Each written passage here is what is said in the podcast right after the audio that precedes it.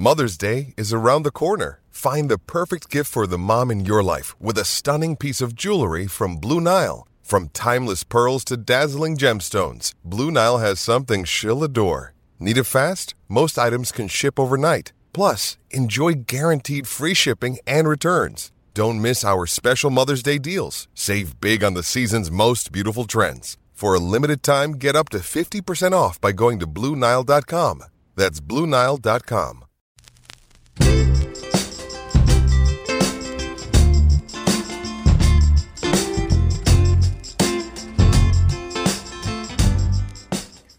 Hello, everybody, and welcome to the B Side Boys podcast with your hosts, Mr. Gray and Philly V. That's right. I'm Mr. Gray, And I'm Philly V. and this is the B Side Boys Podcast, an Iowa rugby podcast. B-Side Boys is brought to you by Central City Liquors, uh, the home of the 15% coupon. And if you mention B-Side Boys or West Des Moines Wombats, you're going to get 15% off your regular order. So swing on through Central City Liquors. 4th of July is coming up next weekend, so pick up some stuff if you're having a backyard party or if you need to bring any booze, BYOB, go pick some stuff up. Yeah, if I'm on a grill out or a pool party and I'm eating some hot dogs, you know I'm washing it down with some great tasting West Philly Miller Lites from Central City. Or highlights, but bottled. If you, like, when my next baby's born, if you do not show up at our house with a six pack or 12 pack of glass bottles of High Life for Lex, she will kill you. Do you think they make anything more than 12 packs? You could ask. I could definitely ask. I'll do Yeah. that when I go. Yeah, definitely. And remind them who we are. Just just ask for a 30 rack. I do need to set myself a reminder to do that though, because I really don't want Lex mad at me. No, I mean she's already mad at you. So, so there's Yeah. no going back. yeah, so we're only moving forward. And speaking of moving forward, Major League Rugby, a quick update with them. So they had two teams kicked out of the playoff contention. Only their number one and number two seeds from the Western Division, owned by the same guy, uh, Gilchrist. Yeah. And so Giltinis, they were number two. They were going to protest the playoffs in support of the Gilgronis players getting paid under the table, yada yada yada. Old news. Uh, that story really kind of took the the wind out of people's sails for getting excited. But the New York rugby team, the New York United, the number three seed defeated the number one seed New England Free Jacks, twenty four to sixteen. So that's wild because it's like that was Marcus Fenton's favorite team in our pick'em Yeah. they end up going to the they peaked at the right time Yeah. like that's a big thing too where it's an 18 week season That's a long season. yeah and your roster i mean you're you're going through 40 guys you need to make sure you're you're you made the playoffs but once you hit the playoffs you got to be primed and ready to go and, they got the job done even though new england looked like after the gilgronis were knocked out due to disqualification the free jacks looked to be the favorite Yeah, easily. they're gone. New York, they came from behind to get that win. Mhm. So they are actually going to host the championship this Saturday. And then from the Western side, this is insane. So once the Giltinis, Gilgronis are out, Houston, who makes their first ever playoff Debut. Yeah. debut, Mhm. they look to be the favorite in the West. They get smoked by Seattle, who shouldn't even be Yeah. here. You know, 46 to 27. Seattle, they're always a favorite. Uh, they've already This won a couple of championships. Yeah, this would be their third championship in the five years of the MLR. But it's so wild because last year they were not good. They they were they were booty. Yeah. Like, so this so this is yeah I'm I'm definitely excited for this title game. So we have New York against the Seattle Seawolves, and that's going to be played at the Red Bull Arena in Harrison, New Jersey, which that's a huge stadium, It's a stadium. and it's going to be on Fox. That's free TV, free people, or like free. It's a lot larger, uh, like target. I mean, not exactly a target audience, but it's a larger audience. Like because, like we were talking earlier, Fox has a lot of views. Like there's a lot of viewers for Fox. Yeah, you don't got to pay for that. You're flipping through channels. You you see rugby. You not normally you don't see it in the middle of a day on a Saturday. You might stop in and, and check it out for a little bit. So that's why they're doing it on Saturday at noon on Eastern time. So that's 11 a.m. for Iowa people. Seems like a weird time to have that. It's probably the only time slot Fox had open because so they also didn't know if the game was going to be on Saturday or Sunday because they wanted to give the team who they wanted a team to host it. Mm. So if New England would have won, it would have been in a different stadium. Uh, Like there was all these different situations. They didn't know where it was going to be played at because they're not doing a neutral site or anything like that. But here's the thing 9 a.m. kickoff for the people watching in Seattle. You gotta you gotta set your alarm early for that one. Jeez. But, like- Well, I mean, we're grown adults, so Hobby. We get up before 9 a.m. Yeah. like that's not that's not like that, you know, tough to do. But I mean, the Super Bowl isn't going to be at 9 a.m. unless you you're in Germany. Oh, yeah. Yeah, but they're not. They're in it. Like Seattle's in it. It's not like oh, this German team is going to play in a, the MLR final. Yeah, so that's going to be tough. And also, right now too, with it being the middle of summer, almost every club in the United States is playing sevens this weekend. I mm-hmm. swear. I mean, if you are in Iowa, you're probably going to be at the block party sevens in Iowa City. And not a chance you're probably even paying attention to the MLR. So that's the one thing that's a bummer is, hey, maybe you'll get some new eyeballs on rugby with it being on Fox. Mm. But probably not a lot of ruggers. The dedicated fan base who would actually give a shit, mm. they're all going to be playing their own rugby because that's how rugby works, grassroots. And I think today, you know, is going to be a really special interview today because we have in the studio for the first time ever in the Wombat Den studio. Tyler Dailey is going to come in and talk to us all about Block Party Sevens, what's happening, just all things Iowa City rugby, Iowa Hawkeye rugby. Yeah, we're going to get the whole scoop. And yeah, I care a lot more about that than I do the MLR. So 100%. Yeah, this isn't an MLR podcast. So It's not. We tried. we tried. and sorry to our 12 average listeners on YouTube. hey, I still follow the Reddit page, so. Has anything happened on that? Yeah, that- that's actually, I mean. I don't care. Bobby, play the music. Let's get to Tyler.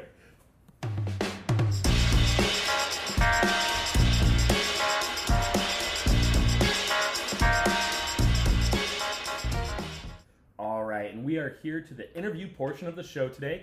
And our guest, very special, it is Tyler Dailey of the Iowa City Ducks, the Iowa Hawkeyes, men's college coach, uh, the Iowa Rugby Man Union vice. many- Just let me finish talking, hats. Phil. He's got a lot of hats. Yeah, I was.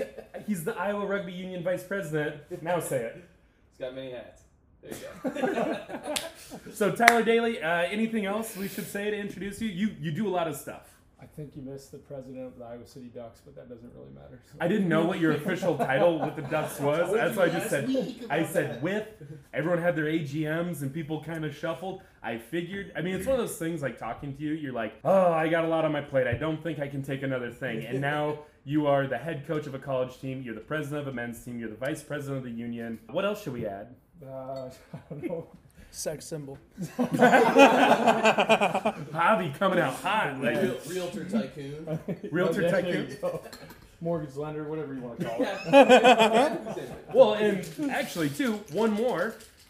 Uh, tomorrow, because today is Friday, the Block Party Sevens and Iowa City tournament director. Absolutely. Uh, first and foremost, just talk about Block Party Sevens for 17 minutes. 17 minutes. All right. exactly. A uh, little bit of a brainchild. Back when I first started playing with the Ducks, we always hosted a sevens tournament. Five years ago, the city, Iowa City, all of a sudden came up with this giant block party. 40,000 people, downtown Iowa City. They block off, I think it's like 15 city blocks or something like that. And people just go wild downtown. It's, uh, you know, you walk around with drinks in your hand and they have a bunch of programming. It's all ages too. The great, great part about that is like they have tug of war, sand volleyball. They this year they're going to have some sort of I don't know if it's midget wrestling or some sort of wrestling event. I'm not exact. I, I need to look into Big it. in small town Iowa. Yep, they'll have bands. they just do all sorts of cool stuff, and then um, you know you buy your wristband, and then you can walk around with a, a plastic cup and, and go to bar to bar and, and buy your drinks, and it's just a really good environment. So I thought it'd be really cool to kind of spin off that and have a rugby tournament because obviously with rugby comes the social. So we started it up five years ago, and it was kind of a whirlwind. Like the first year, we ended up having a party above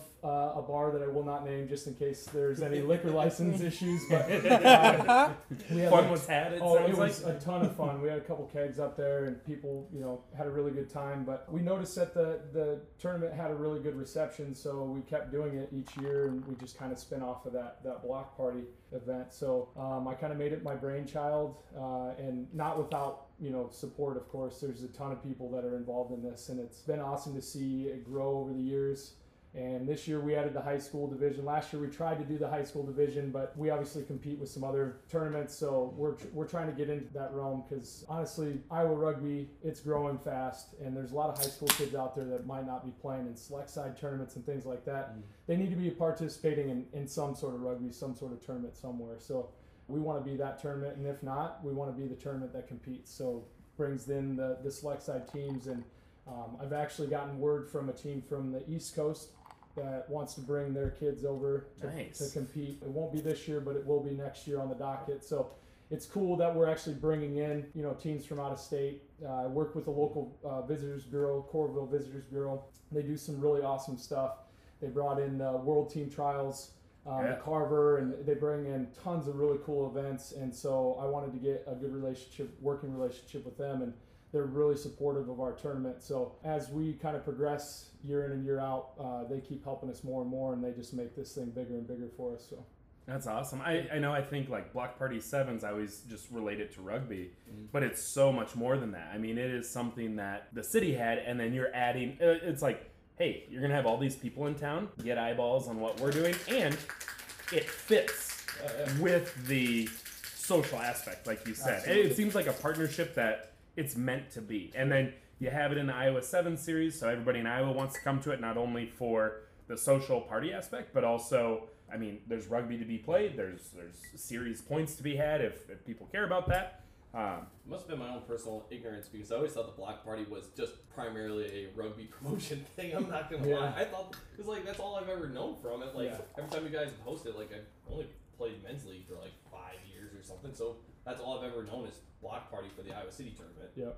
So Not a lot of people, and, and there's still a ton of people that don't even know about it, which is surprising to me because I feel like in Iowa we have such a really good social uh, media presence through all the teams now. Like like you guys especially, you did a really phenomenal job of like starting up your program and. And getting things going, and obviously your numbers wouldn't. I don't personally believe that your numbers would be there without the social media presence that you guys had. I mean, people really took note and noticed what you were doing, and now other clubs are kind of doing the same things that you're doing, and so you guys, uh, you kind of raised the tide a little bit. yeah, appreciate that. But what the hell, the Ducks? You guys have like moving pictures on your social media now. Yeah, Like, like social media is cool. Dude. Yeah, they do a good job. Andrea, um, Ian Parkinson's wife, Andrea, Yep. um, she kills it, man. Yeah. She uh, she came in last year uh, when we were coming out of COVID, and she noticed that you know I was lacking in the social media department. I took obviously took on a lot of different responsibilities outside of the Ducks, and um, that we kind of fell short on the social media aspect, but. She does really well with her business. She does uh, personal training, Body by Dre. I'll give her a shout out. So if you're ever looking for that kind of stuff, definitely give her a look but she yeah she just does a really good job she knows how to make content and she knows how to draw people in and obviously it's it's working so oh yeah, every time I see on Instagram, like in the stories, I just see the Ducks logo, and I'm like, ah, we got to make something now because I know that's going to be a high quality, like moving picture. There's your practice schedule. There's the the season schedule. Uh, the logo or the the image for the block party. It has people holding like plastic cups with beer, and then there's a rugby ball rolling in. People in flip flops. was, I was just telling before we started this about the Yeah. uh, the color scheme. It's kind of close to like Wombat's colors they use for the uh, promotional picture. They Little did. we teal. might They have did. purposely done that Oh man, no, we're we're super excited. Did Nico pay our entry fee? he did Okay, officially paid so Wombats are in. the wombats are in Okay, good. Yeah. Because like, Yeah. officially We've been talking about this for weeks, and it's like, God, it'd be really embarrassing if we didn't put a team in. so for as much like social media stuff as we do, and we try to look professional, a little behind the scenes uh, thing. Sometimes we're held together by duct tape. I think that's all rugby teams. It, You know, really, it really is. Yeah, there, you kind of fill and patch a lot of different areas. Mm-hmm. But you know what's funny about this year is I have payments from almost every single men's club team. And last year I was 24 hours away from the tournament, and I still had like eight teams to pay. And we only have like one or two team left to pay. So Really? that's that's really cool. I, I think it's a testament to how serious people are getting about rugby in Yeah. Iowa. So definitely. I think uh, we've talked with other players and other teams about how, you know, this past year it seems like every club is taking it to that next level, and this is one of those tiny details where there would be days you just show up to a tournament and then people would hand a check or hand cash to the tournament director, which is a nightmare. And then there's also times like, here's an IOU, you know we're good for it. We'll we'll see you in Waverly next weekend. I'll get you the check then. And it's like we can't operate this way if we want to be serious. Kind of need money. Yeah, I Gotta remember- stuff. I remember my first two years running the, the block party. So I ran the tournament for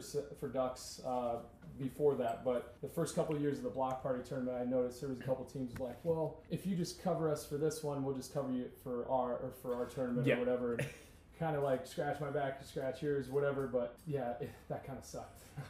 Yeah, because you're like, I, I need that inflow Yeah. to do other I need stuff. to know what I'm doing or Yeah. what, I, what money I have. Yeah, no, and that I, yeah, like you said, I think that shows a testament to like people are serious and they have their ducks in a row, their Iowa City ducks in a row.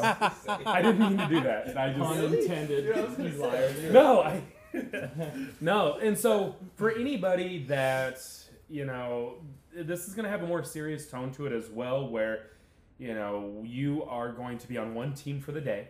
It's not going to be like that festival style, like Toys for Tots, where it's like, hey, just jump on any team. There is going to be structure to it, but even if you're not playing on a team, I mean, people should be there. I mean, it's going to be a, a full day of fun, family friendly stuff, booze. It, every anything you want, it's going to be there. Yeah, the big thing is we want everybody to stay on the same team for the entire tournament. So even if there's players that show up and there's a team that's light players, we can let them play with them. They just need to stay with that team, Gotcha. right? So like uh, last year, there was a couple. There was a little bit of rift between a few teams I won't mention, but. I think one player played for a multi, like a few different teams, uh, and he specifically played against a team to try and get uh, another team to win or get it, get him into the playoffs. So Yeah. um, there was a little rift there, but it is what it is. Like it's all in good fun. This this stuff is still a social, you know, event, but we are trying to make it a little bit more competitive, especially when we start bringing in more of these high school teams. Yeah. Mm-hmm. Because these kids are gonna, some of these kids are actually taking it a lot more seriously than what we did even when we first started playing. Right. So I think we, we owe it to them and that next generation that's coming up to really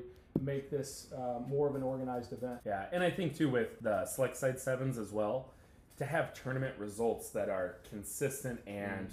Viable. Yeah. You know, it's not just like, wait, these guys blew everybody out of the water this week and then they finished dead last. Like, what's going on there? Like, you want to make sure that when people look at these scores and they look at your tournament, and should we make the drive from the East Coast, from Ohio, from the Dakotas? Right. Should we go to that tournament? Is it is it real or is it just fuck around, get just drunk? a bunch who of cares? fluff, yeah. Yeah.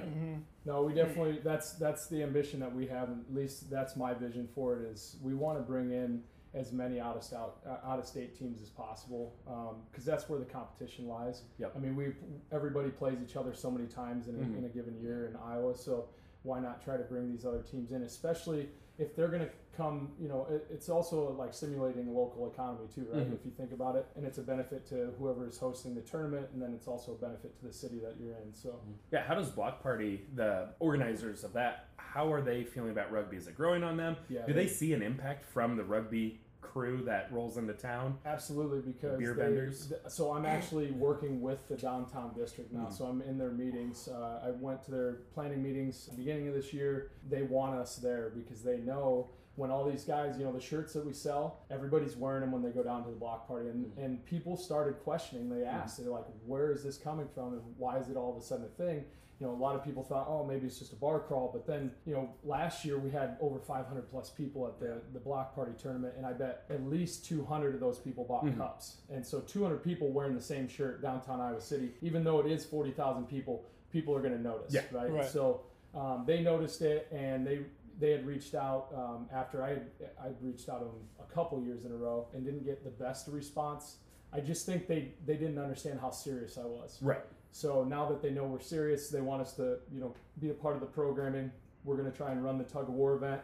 Uh, that that'll be from nine to eleven, which will be kind of a shit show, but it'll be a lot of fun, right? Yeah. So But Um, like 9 p.m., right? nine p.m. Oh my god, I'm gonna be Yeah. so sore. I don't Yeah. It's Oh, I thought you were worried about missing the MLR championship in the AM. But yeah, no, it's it's really good, and I'm I'm excited about where this is heading for sure. It reminds me a lot of what Casey Hansen's been doing with Irish, Irish Fest. Fest, yeah, absolutely. similar. He's been sitting in on the Waterloo meetings as well. Like it, same vibe of like you get your foot in the door, Yep. you show them like, hey, rugby is this cool thing, great community. Everybody's kind of like, uh, I've heard things about rugby.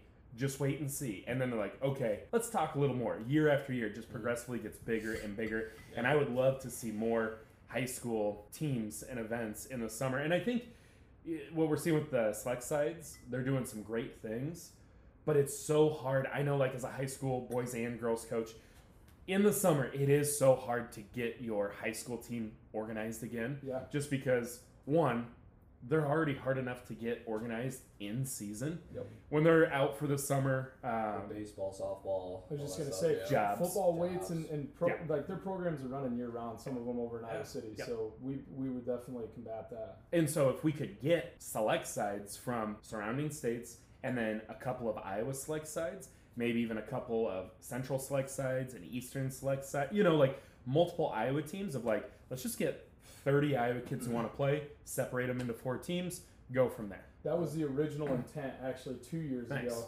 I got a hold of uh, the I call it IRA, I think that's how you pronounce Yeah. it, um, and Iowa Youth Rugby Association, yeah, and uh, talked to Ray and a couple other guys, and it was like, listen, like get your teams put together.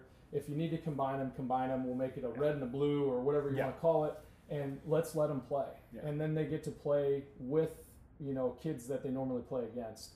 I think it's really a, a good way to raise the level of competition, and then it also makes these players better. So and I think the high school league we're seeing, it's just it's getting better and better and Oh, better. it's and if they can have summer just get a ball in their hands in the summer. It's just a little bit more retention, a little bit more experience.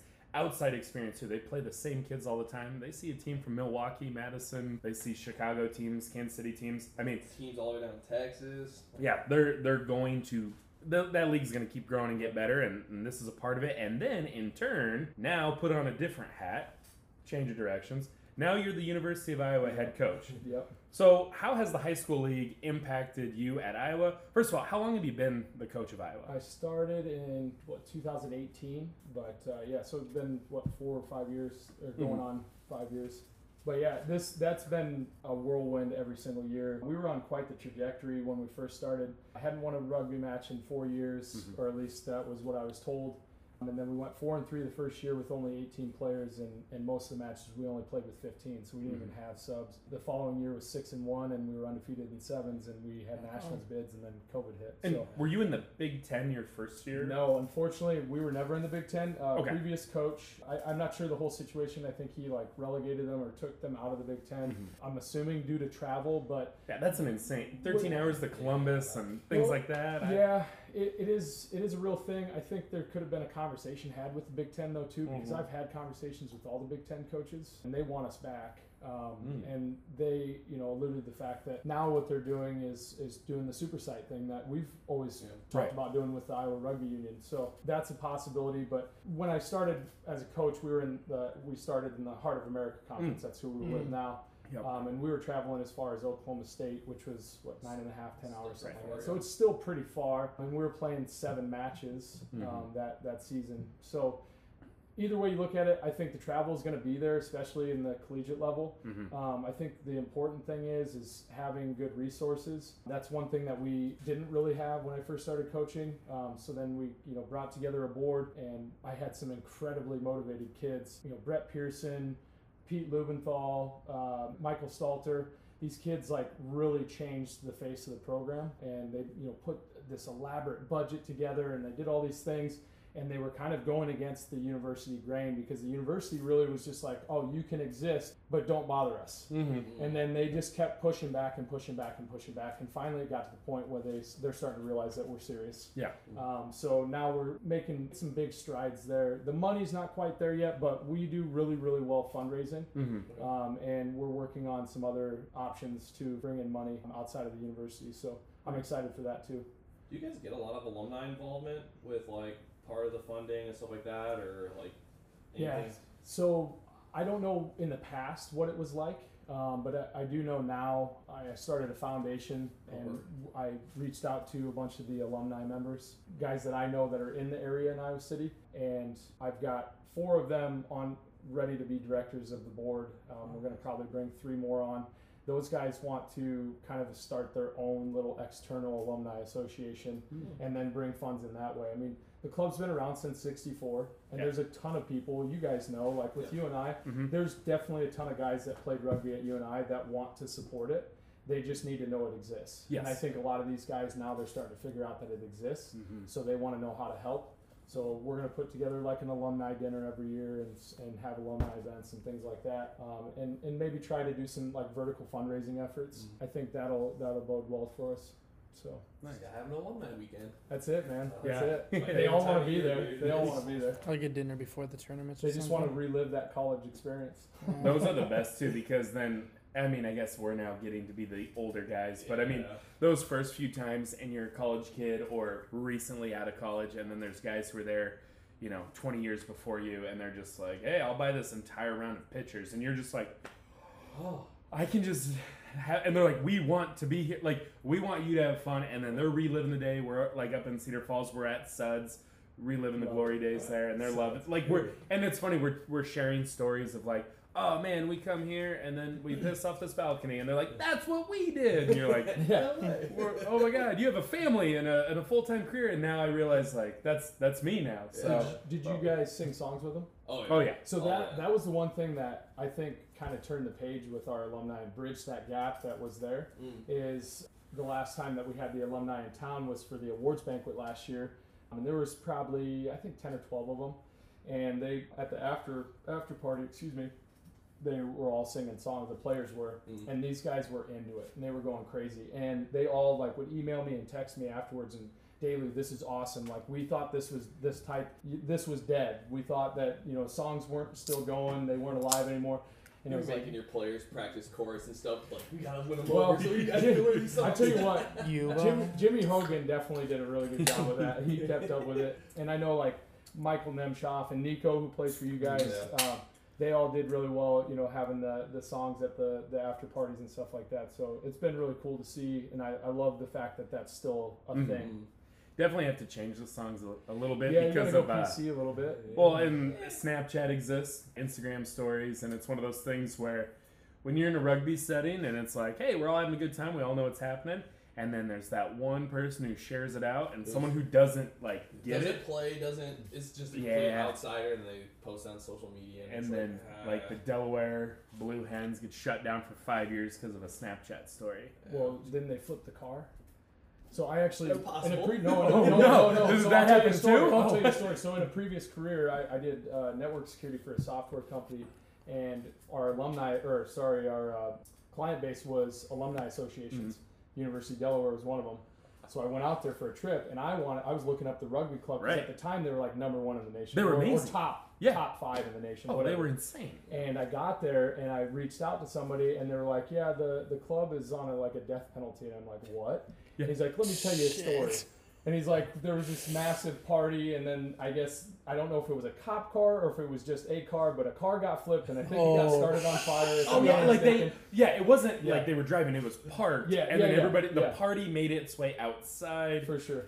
and the party originated at a rugby house. Songs were That's sang. usually how it goes. Yeah, it wasn't rugby players though, right? Yeah. I mean, they're they're no not way. they're not that stupid, are they? No. Oh. yeah. Bunch of big meatheads and stuff, just you know, would like to hit people. No way they'd be No. damaging property. That's crazy. That's No. ridiculous. You remember when Stout came to Cedar Falls and Uh. they accidentally went into the wrong house and they stole popsicles out of this freezer because they thought it was the rugby house. Broke Wisconsin this- Stout guys, they come down, love those guys.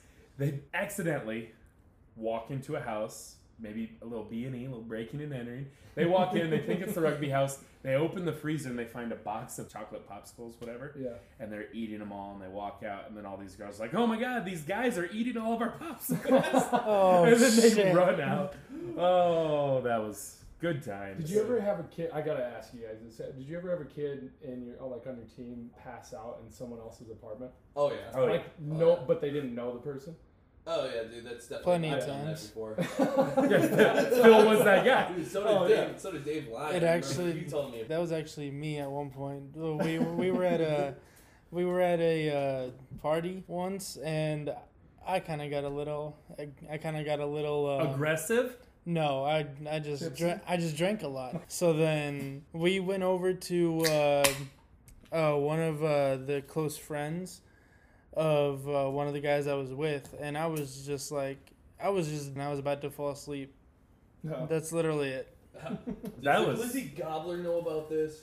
That's what I was gonna ask. Is Brett listening? yeah, right. I was on the edge of Earmuffs, my seat that was, that was You're a naughty boy. But going back to Iowa, where you were when I'm really good That's a really good transition. You are good at Really good transition. That was a hell of a transition. I mean, Well come done. on. I mean, A lot of practice. You work with middle- positive when that transition. yeah, you work with middle school kids. You want to slap them upside the head. Back on track. All right, triangles, equilateral, 60 degrees each angle. No, ah. You started with 18 guys, Yeah. 15 Oh, guys. fuck. When I so Adam Falk talked me into because I don't know why I got a referee certification, but I did, and I was an AR for when Iowa Oh. played Iowa State Oh yeah. Uh, right after COVID. I'm not bringing up that part. What I'm bringing up is when I showed up as a UNI alum, I'm thinking like UNI is better than Iowa and Iowa State, yada yada yada. Iowa State had 50 guys. I swear you guys had 50 guys. Like there, it, there was over a hundred people there, and like as a Wombats person, I'm just thinking like there's a hundred people on this field, hundred college kids between Iowa State and Iowa. A couple of them are probably going to play for us someday. Like I was so pumped for the future of our sport. You went from 18 to 50, and then that was one of the greatest college rugby matches I've ever seen. It was great. Um, besides getting yelled at by a coach. Who can ask you? Might have been me. Oh, Maybe it was. me. No, it was very no. Was So Ant Ryan? no, no. I stayed away from Ant because I didn't want him to spit on me or something. Um, no, no. What happened was there was a ball goes inside the 22 of Iowa State's defensive side.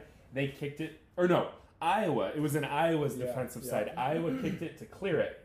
When they kicked to clear it, it bounced straight off of an Iowa State player's chest for a knock on.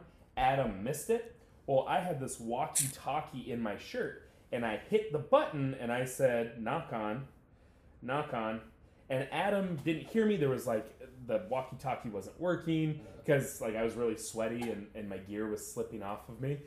And, and Tyler's just like, it was a fucking knock on. How do you miss that? How do you miss that? That's the loudest fuck in that microphone. Okay, guess what? As But an it was. AR, it was loud as fuck. And I'm and I look over at Tyler, I'm like, and I like pulled my walkie. I'm like, I told him.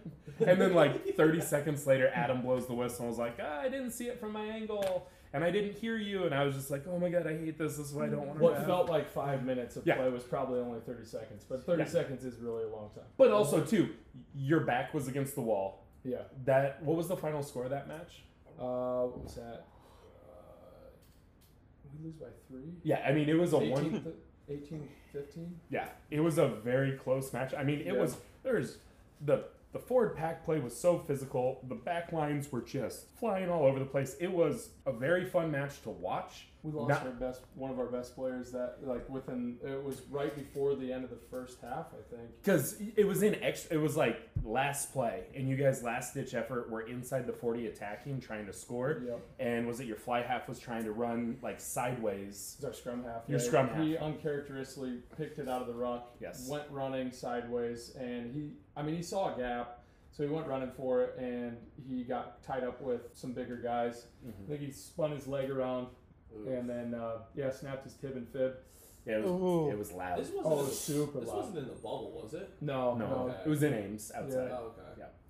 No, it, that was seriously one of the best games that I saw. And as a fan of Iowa, like the state of Iowa rugby, got me super excited. The fact that there was hundred college kids wanting to play rugby. So how did you go from 18 to 50? And the culture just looks like it's it's in another level from four years ago. So that's just it, uh, the culture, and that's such you know everybody's like, oh, that's so cliche, but it's it's true. Like it's Yeah. a culture. You breed it, um, you bring it in, and it all starts from the top. I felt like it kind of had to start with me in terms of like the energy that I brought, and then there were some really really de- devoted kids that e, essentially they're the reason why I play or I started coaching was uh, Nick Breitzman, Brayton McDowell, and uh, Stalter they all kind of asked me to come coach the year prior and i told them i was like you know if i show up you give me 100 i'll give you 150 the 100% is the coaching the 50% is everything off the field.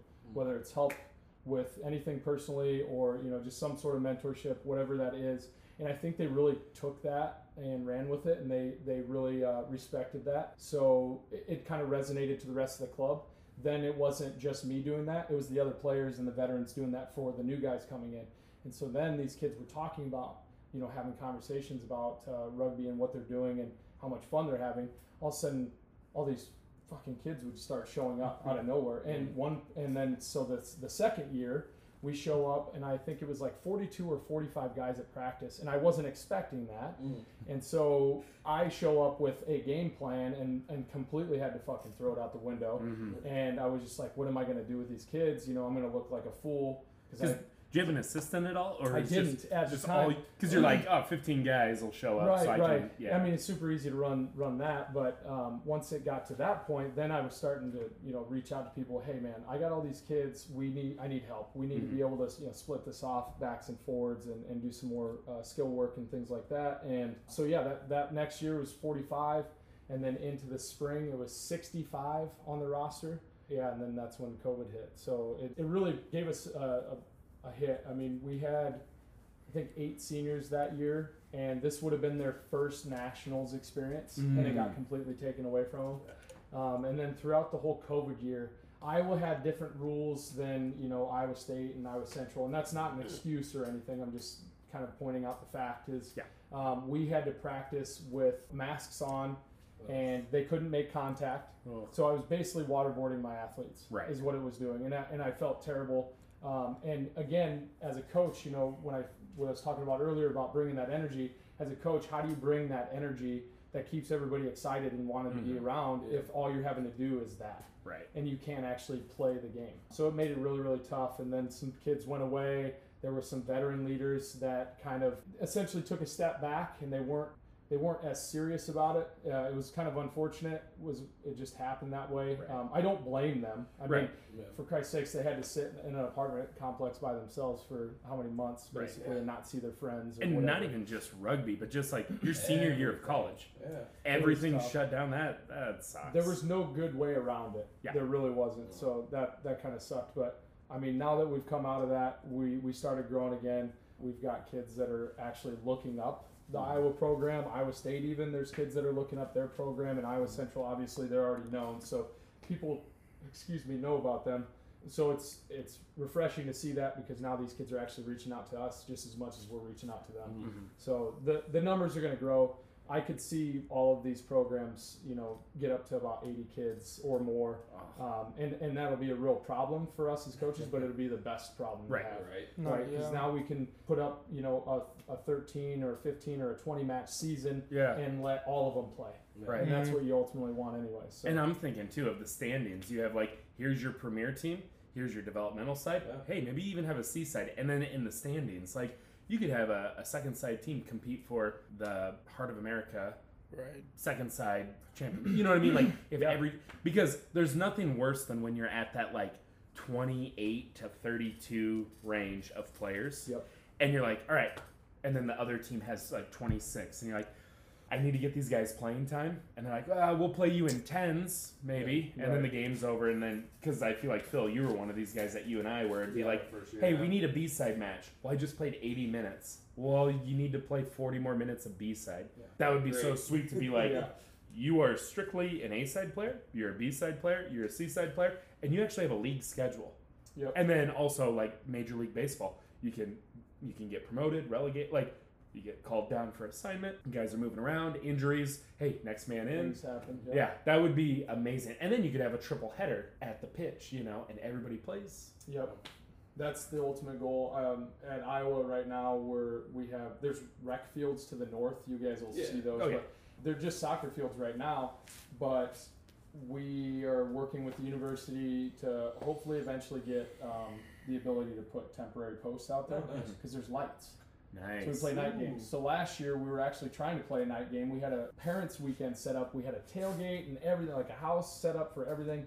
And like two nights or a night before our match with Nebraska that we were supposed to play on Friday that Friday night, we get a message from the university saying that we couldn't do it. Oh. And so then we literally had to tell all the parents that, well, we have to play on Saturday, therefore by the time we get done with that match, there is no tailgate. You're already going to the game. right. So it just it sucked, and it was really disheartening for the players because these guys were they worked so hard to organize it, Right. and, and they wanted it to happen so bad, and then it just got the rug just got pulled out from underneath them, and it really sucked. Mm-hmm. I feel like too. That's got to be tough to compete with Iowa football. Yeah. That's probably. I It- know it's some not guys. as hard as you would think, though. Really. Yeah, it's really not that hard. Like if you think about it, there are seven days in a week and you can play matches on any given day Right. if you Yeah. really think about it and if you organize it well enough. And I've talked to Brent at Iowa Central, and we always want to play against Iowa Central. I mean, they Yep. they are you know one of those teams that you want to play against. So Mm. we've talked about playing matches outside of you know Saturday, Mhm. which could potentially end up happening, which Yeah. is Yeah. awesome. I love that. I think that'd be sweet because I, I know some guys that like went to Iowa and it was like, why don't you play rugby? Well, I got season tickets to Iowa football, and it's like, I- and I know like the Omaha Goats, that's a men's team, but even them, they're like, yeah, I'm gonna go to the Nebraska Nebraska. football game Yeah. It's It's over like your playing. whole life to watch football. Like you know, you're only Just in your pick- athletic prime for so many years. Or just pick some of the prime games, Mhm. right? These prime time games that you really want to go to. That's what I tell our guys. Yeah. Like, pick a couple games that you guys really want to see. Yeah. Which ones you want to experience, and then if there's more than a few, all right, then let's look at having a Friday night match. Yeah. Let's having a different day, Mhm. and then you get to experience that and have the fun. Well, But that Penn State game last year, Oh, I know man. the Oh, yeah, Wombats. yeah, we were the the down. Wombats were up to play the Ducks, and then Yeah. Iowa City, or and then Iowa played Nebraska Yep. in rugby, and then the Penn State Iowa football game was a night game. Yeah. So that was a triple header. That Wombats versus the Ducks, Hawkeyes versus Nebraska for rugby, and then Penn State Iowa football all in Iowa City. That day was That was one of the most fun fun. weekends That was a I've good time. dude. Speaking of that, I've been wanting to bring this up for so long. The guy who does like the radio stuff for you guys, he like runs the mic Ethan, lot. he's my guy. The guy we my threw in a trash we threw can? him in the dumpster Yeah, yeah. because he did a promotional video about throwing us in the trash. Yes. We're like, as soon as you walked in the bar, we're all just you. We just grab him. and throw him Shout out Stainer, dude. This guy, he bartends at uh, Joe's place. He is an absolute hoot. And I, I actually, so when I previously bartended at uh, Mosley's in Iowa City, he came in and did trivia, Mhm. and he was the MC for it. And I'm like, this kid runs a fucking mic. Dude, he's And. I'm like, hey man, I need you to come out to Block Party and I need you to commentate. Like we're gonna put big speakers up and I need you to commentate everything and just and then all of a sudden he like ate it up. Yeah. And so every time I'd go into Joe's place, rugby is on the TV and he's turning around and he's like commentating it, like color commentating it to me and like he'll try and say it with like an accent and everything. It's just fucking hilarious. The guy is Yeah. awesome. I hope he sticks around. We're gonna we're definitely gonna um, try and bring him out. I, I don't know if he's gonna be there for the I was block just party. ask that. Uh, Yeah, I, I would hope he would be, but um, it, it gets pretty busy at the bars and stuff. So Mhm. One of these years, we're gonna definitely have him out for the the block party tournament, and it's gonna be something special. nice. And I No, mean, and I mean, hey, if he needs a tag team partner, just You are more, Javi. Javi, you are more than welcome, dude. You know that. You you do a really good job. I, I do need to say when um, I see anything with the Iowa Central team, and like you were kind of doing running the video and stuff like that and commentating, you did a really good job because you brought a lot of energy, dude. And that's what people need. That's why people get in tune to things and, and they want to watch it more is because of the energy you bring. So just hats off to you, dude. appreciate it. Yeah, man. But no, and I was actually gonna say when you mentioned that Iowa Central, not like no, go that day when we went down to Iowa City to play you guys. That was uh, that was honestly one of the most uh, fun tournaments I I I was because I was at because my uh, sister was uh, able to make it That's awesome. and like she got to see me do my thing and like got to see me support my boys. So no, yeah, thank you for inviting us down there. Yeah, absolutely. We always loved having Iowa Central. We love playing against those guys. So Do you ever talk to them about after their two years at Iowa Central? Do you, is there any prospect of getting some of those guys? Because I know we always talk about like after Iowa Central, a lot of those guys, it's like oh, Life, Lindenwood, Arkansas State, but you know that's not the path for everyone. Is there a chance that maybe some guys will go to a place like Iowa? yeah, I think there's there's uh, there's a place for them at Iowa. I think they just don't know it yet. Mm-hmm. Um, they you know they come in and and we wouldn't have the greatest of- of success against Iowa Central. We'd play them really physical. Like they'd always tell Oh yeah. tell the boys that they hit really hard, but you can hit really hard for so long that you Yeah. still got to score the points, right? Right. So um, I think more and more as we play and as I get more recruits in and, and the program builds itself, you know, we'll we'll try to even out that that competition, and then I think some of these kids will start realizing that there Mhm. is an opportunity just down the road. And maybe it is something that they want to be a part of. A lot of those guys come to Iowa City for the environment anyway. So, I mean, let's be honest. It, it, Iowa Cent- or Iowa City definitely has an, an, a phenomenal environment. Yes. So, Mm, Oh, yeah. um, Oh, for I think that's something that bodes well for, for players if they want to come play there. Yeah, I, that's something I've always like noticed is that I feel like for kids they think you know after Iowa Central it's got to be a varsity program. It's Yeah. got to be an elite program. But it's like the programs in the state of Iowa, Iowa, Northern Iowa, Iowa State, they're getting better and better, and they're competing at a national level. You saw Iowa State at the CRCs and the collegiate rugby sevens. You saw UNI in the national D2 Yep. 15s, and then the they finished third in the CRCs for D2. And then Iowa has had success in national sevens Yep. and also wants to be there in 15s. And then coming out of COVID, getting rid of those protocols. I mean, you add a couple of those guys who've played on that stage before with Iowa Central. I mean, that can be a destination where, hey, you want to play on a big stage? It can happen at a state school in Iowa as well. You don't have to leave and go across the country to get that experience.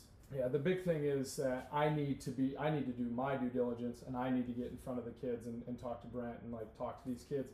You know, some of these guys that are doing trade programs, some of them do want to own their own business someday. Yeah. Well, Iowa has a phenomenal business school, right? Mhm. So that's an opportunity for them. There's multiple different ways or paths that these kids can take. Some of them aren't necessarily looking into it at each university. They're just only looking at it from whatever coach shows up to him and says, "Hey, I want you to play at Right. Arkansas Yeah. State, Washington State, or wherever." So it's it's kind of on me to, or you know myself or even Ant to you know go get in front of these guys and let them know what programs we do have to offer, uh, so they can kind of maybe stay in state and go to one of these two universities or three. Sorry. Well, you know what? another thing is going to be yeah, right. Yeah, come on. This is a this this might be a wombat podcast, but it's kind of also a Northern Iowa I got, adjacent. respect, I got respect for you boys. well, you know another thing too, like to consider, I guess, is like some of these clubs are going to potentially be stepping stones into the MLR too. I mean, you know, we got some guys from Iowa State that could potentially be getting drafted. They're doing some stuff. We got a UNI guy that could potentially be getting drafted. Like, you know, that could be another big selling point at some point too. You know, like I think they're you're gonna see teams. you're gonna see over this next four year wave Mhm. that there's gonna be kids that come out of Iowa that are gonna end up in the MLR. Mm. We Yeah. have way too many athletes. Iowa is a breeding ground for Yeah. athletes, and Oh, yeah. people don't even realize it. I mean, I've talked to a bunch of different coaches all over the nation, and they just from the conversations that we've had, I can just tell that they don't even realize that these kids exist. They're not even looking here Yeah. And it, and that's you know this is a testament to like Casey and you know Kelsey and all of these guys, all these people that are uh, you know trying to do the select side things, trying to get these kids looks because nobody knows they exist. But Yeah. yet here we are, Waverly Shell Rock's got you know some phenomenal athletes. Mhm. They're wrestlers. Some of them are just wrestlers first, and then football players, and then and then rugby players. But they can go to the professional level playing Yeah. rugby. Oh, yeah. Some of them might, you know, wrestle. Uh, some of them might play D1 football. I've noticed a lot of kids that are going to play D1 football or just football in general end up quitting the team. Yeah. And then they go end up playing rugby anyway. Yeah. Yep. Tavius, like Yeah. Yeah. perfect example. That kid, I'm so fucking glad that he's playing. Yeah. Like I love seeing him on the American Raptors. I Yeah. think that's it. It's such a fit for him. And it's only a matter of time before he will be on an MLR roster. No, That- I mean, that's what the Raptors. The Raptors basically is like a pool of like, hey, we're gonna season them, and they're here when you need them. And mm-hmm. and he, I mean, he has the size, he has the skill, and that's the thing too. Like coaching the Roosevelt girls rugby team, nobody knew. And there's this new app, Next Phase Rugby. yeah, I don't know if mm-hmm. I'm on it. at all. Yeah. So nobody knew like what was going on in Iowa. And then the girls game, all these new women's varsity programs are popping up. And they started seeing some girls from Iowa. They came to our state championship for sevens. And some of these college coaches for the women's programs were like, holy shit, like these girls can play. Yep. In three years from Roosevelt alone, we've sent 10 girls to college. Yep. And of those 10, four of them are on varsity programs. It's just one of those things where before it was the same level of talent, but they just they didn't know they existed. And then this app helped them. And then once people start getting catching wind of it, they're like, we need to get those people. But for you as an in-state guy, like don't let our Iowa talent leave to other states. We're trying not to. I don't think we are, but I, Yeah. to that point, Mhm. I refed the the girls' state in Waterloo when it was like downpour rain the whole time. That day was terrible. yeah, it was. It sucked. But either way, what didn't suck was the gr- the level of play from these girls. Mhm. Like it was incredible. And then you know they had uh, there was like a news channel that came out there and did a little Yep. story on them. And I remember reposting that and talking about how how incredible you know these girls are playing at such a young age. And of course, that's a testament to the coaching Mhm. and, and all of you guys that are coaching at this level. But I'm really excited for the girls rugby, uh, especially because I know with Iowa sanctioning women's wrestling, in comes Iowa rugby for women's or women's rugby as well. So Yeah. I'm excited for it. I think the biggest thing is just we need more coaches. Like We and, do. and I think it's one of those things we have them. I just think they need the confidence to actually do it, Phil. Yeah, Phil, Uh, figure it out. I don't even know what, how to respond to these usually because I can't say. I well, brought it up six episodes in a row. know. North Hoover's calling your name. We're we're about to pop up. Uh, we're looking at popping up maybe four different high school programs. I, I, that's Oh, wow. the next thing I was going to bring up was Yeah. How is the Iowa Hawkeyes and how are you going to? Because right now Iowa City just has the one team. Yep. Uh, at one time, you got there maybe was two teams, Wasn't there a or was West always- and East or something like that? It was no, it was always one, I believe. but there was Um, gonna be another one. yeah, there there was talks about another one, and then it kind of fell through the cracks, I believe. and I've heard that their football coaches in the Iowa City area are very anti-rugby right now. They were. So Okay. when J- Josh Flaming uh, started up the Iowa City West program, Yep. and he did a phenomenal job. And Cressy, they went to state, I think, or went to Yeah, the championship. and then they have a guy in the MLR, uh, yeah, Mason Mason Cook. Cook. Yeah, Yep. yeah, great kid by the way. He Yeah. is incredibly smart. But yeah, so basically he had started that program up, and then um, th- there's a bunch of different hearsay. What Right. from what I understand was they kind of brought him in and, and were like, all right, because he's a football coach too, Yes. Yep. and they were like, Not a head coach, but no, uh, but assistant. yes. Yeah, and he's a good one at that. So Yes. they brought him in, and they were basically like, either you need to quit coaching rugby or you're going to quit play, or coaching football. And he's like, well, coaching football is my career, so right. I'm done with the rugby thing,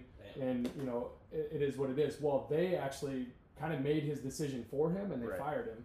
Oh. So then a bunch of parents got, you know, uh, my under- this is again my understanding from the, the stories that I've heard, but yes. uh, a bunch of parents came in and like kind of filed a petition and were like, no, this isn't right. And so then he got his job back, but then he couldn't coach rugby. Uh, and then another guy kind of came in and, and coached for a while, um, and there were some ebbs and flows there. And then Iowa City West said they couldn't use the Trojan name and couldn't be sponsored, yada yada. And then the club kind of dwindled just a little bit. And there, and a lot of it, I think, due to COVID, really uh, Yeah. was the the biggest issue. And then now we have Liberty High, um, in North Liberty. Uh, they're kind of under the Iowa City Youth Rugby name right now. Because they're using those old jerseys, Yeah, but the kids so- are from a different school. Some of them are from different schools too. Right, So, yeah, yeah, um, yeah. but they did. There was a proposal put in. Um, there's a teacher at Liberty. She played rugby in college. Her Oh. and her sister. Oh, So nice. awesome, Oh, right? yes. Um, so she's huge supporter of it, and um, she put in a proposal for them with the district to get them to use the Liberty name. Um, I live next to City High. City High has, has a women's wrestling program now, and I want I want so bad to have a women's wrestling uh, rugby team Right. started there because with the women's rugby comes the men's rugby always. So, Yep. But I'm hoping that we can get that started up. Um, and then there's a couple other schools, uh, Solon um, and Regina. I would like to reach out to. Um, and then Josh actually went back to City High, or sorry, uh, West High, and he put a proposal back in just recently. So Oh, nice. I I'm very confident here in the next couple years we're going to start seeing the Iowa City market Oh. kind of bloom. Yeah. Um, and I'm really excited for that. I can't wait for that. That'd be amazing because I just I feel so bad for those eastern side teams where Mm. they have to travel to so far. Des Moines almost every other week. Well, And- Fort Dodge sometimes. Fort Dodge Sometimes always, it's the unless stadium. Fort Dodge hosts and they only get to host once or twice a year. Sorry, Tom. Uh, love Tom. Yeah. Love Tommy boy. Yeah, but I gotta ask you a question to go back to college. Just Okay. remind me that Tom Tom has a question. Yeah, love it. So, is there a street sweeper out there? What the hell? Get out of here. Sorry. Ah, we even have the door shut. No, so uh, the studio. yeah, no, those teams they have to travel so far, and like when you're trying to pitch it to high school admin, and they're just like, we don't see the benefit. If you had four, or five teams just in Iowa City, you could do a whole tournament of just Iowa City teams. That would be huge. And then again, the Iowa college program or Iowa Hawkeyes, you guys are doing so well. I mean, there's so many people that eventually, like once those seniors graduate, they can help coach. Like, are you gonna have players? Is that gonna be a part of something Yes. that you're gonna require? Yes. Not require, but Not like required, but I'm do- definitely going to endorse. Yeah. Right. So I had some of these uh, veterans most recently that had graduated when we were trying to get another high school Mhm. team started up. I told them I was like, "This is your opportunity to, Yeah. to really help bring or you know give back to the sport. Mhm. If you love this sport as much as you say you do, then this is how you're going to give back to it, right? Because at the end of the day, you're one person and you're going to influence all of these people. Mm-hmm. and and then they're going to go on, you know, through their collegiate careers or, or whatever the case may be, Yeah. and they're going to do the same, whether it's through refereeing, coaching, or playing. and then they're going to move off to somewhere like Clear Lake or Storm Lake or Centerville or Yep. just random towns across Iowa. And it's like we could see more programs pop up Yeah. because it's just. It's always funny when you get in a conversation with random people and it's like, oh yeah, I, I had an uncle who played, or no, I used to play back in the, and it's like, why aren't you coaching the team? Like, why don't you start this in the community? And like, because like for us, I feel like we're always scheming, coming Oh, up with ideas and you just kind of think like, oh, why, why aren't you doing that? You know, and it'd be cool to instill that in your college players. So then that way, when they do move and they they're like, well, I coached when I was in college, I can do this. I think it's adult." similar to refing. Some of these guys get Mhm. certified. Like we've had so many people do their L1 Yeah. 100, and they're not even refing. I'm one and of them. And, and, and, and I'm not, this isn't like me poking Yeah. at you, but I'm just saying in general, like some of these people are just scared to do it. Yep. Like Mhm. it really is. That's all it is. Yeah. I think it's the same as coaching. Some Yeah. of these people are passionate about it. They love it. They love to see it grow, but they don't want to go through the you know the organizational piece because Yes. they know how much stress is going to be involved Yep. in it. But we just need more people that are willing to do it. And Yeah. at the end of the day, it's, you guys know it's a mindset. Like Yep. it's just something that you need. To, you just have to do it. And once you start doing it, and once you start seeing the progress, like that's what's keeping me in coaching right Yeah. now is the gratification. This is the most gratifying thing I've ever done. I don't get paid to do what I do. Yep. I do it because I love it. And when I see a brand new kid come into my program and never played rugby before in his life and becomes one of the best players on the field, Mhm. that's that's gratifying. Like I, Liam Kirk is the perfect example of that. That kid, his first year came in. He was from Council Bluffs. He was a really good wrestler, and he came out for rugby, and he didn't know, know a lick about it. But by the end of the season, arguably the best player on the field, without a doubt. Does he live in West Des Moines? He doesn't. Sorry, buddy. And, and even if he did, I'd still make him drive to Iowa City to play for the Ducks. Just kidding. Yeah, just throwing that out there, you know. Fair enough. Fair But enough. before I forget, I'm gonna get to the Tommy. Tom McClyman question of the week. Oh, boy. Uh, Oh, we can, is that a new segment? sure, why not? I like this. No, Tom and I were just Can I like, go those? Oh yeah. yeah. course. Actually, you know what? Before we do that, let's have another round. Yes. Little round. And uh, this round is sponsored by Central City Liquors. Ooh. And Dailey, you brought in some special treats for us. Yeah. So, what did you bring in? Uh, I brought a special bottle of um, some Templeton Rye. Can't really buy this stuff in the stores, but we won't talk about that too much. um, and uh, brought in some ingredients and made my traditional um, egg white whiskey sour. But yeah, Delicious, by the way. very good. You liked it? Yeah. Oh, yeah. Good. That's Yeah, the first it's- whiskey sour I've ever had. That's a Me really too. unique, Like take on it though, because I've never had a whiskey sour with egg whites. Well, most So, people when you go in a bar and you're like whiskey sour, they It's well whiskey. Fucking sa- like a pint glass uh, ice, some sweet and sour, and like a shot of whiskey, and it's like, all right, whatever. Uh, This is like if you go to a fancy cocktail, like it is like I mean, Juniper Moon down Yeah, so I, downtown I used to work at a social club in Iowa City. Um, shout out Clinton Street Social Club. Uh, I don't think they're alive anymore, but I, I wish they would be. But I learned a lot about building cocktails there, Mhm. and that's kind of where I, I started with this. I mean, it's a really simple cocktail. It's just simple syrup, lemon juice, your whiskey, and, and some ice. So it's really nothing too much. But I mean, you, Javi, that's how you know it's fancy. Mm. Notice he said building. He didn't. He didn't make it. He Build didn't pour it. He didn't he mix built it. it. He didn't. ma- From the it- ground up. He, he You don't built have to drink it with the pinky in the air, though. I'm so, I don't, so I don't gotta go. I don't, I don't have to go like this every time. No. But yeah, did you uh, did you say you made a, a little pit stop before you came? Yeah, I stopped at Central City Liquors. Actually, the shout out to Central City Liquors. Uh, went in to get some ingredients, and then uh, I shouted out B Side Boys podcast, and the guy, or I just said B Side Boys right at the register, and this guy looked at me like, I don't, he, I don't know what he thought, but he just looked. and so then I, I just thought it'd be funny, so I repeated myself like B Side Boys. And it was like kind of like Beetlejuice movie, Yeah. right? It would appear, right? And then I said B Side Boys one more time, and he just like looked at me. I was like, the B Side Boys podcast. And then some guy in the back of the store is like, oh yeah, he gets 15% off liquor. I'm like, well, I'm not buying liquor, I'm just buying some ingredients, but whatever. it counts. That'd be funny if you had to say it three times in Central Yeah. City, or you get there fifty would- percent off. Hey, that Yeah. Halloween special. Halloween special. B side boys. B side boys. B side boys. Say it three times and Ryan Gray shows up. It just comes out from the bag hole, whatever they ordered.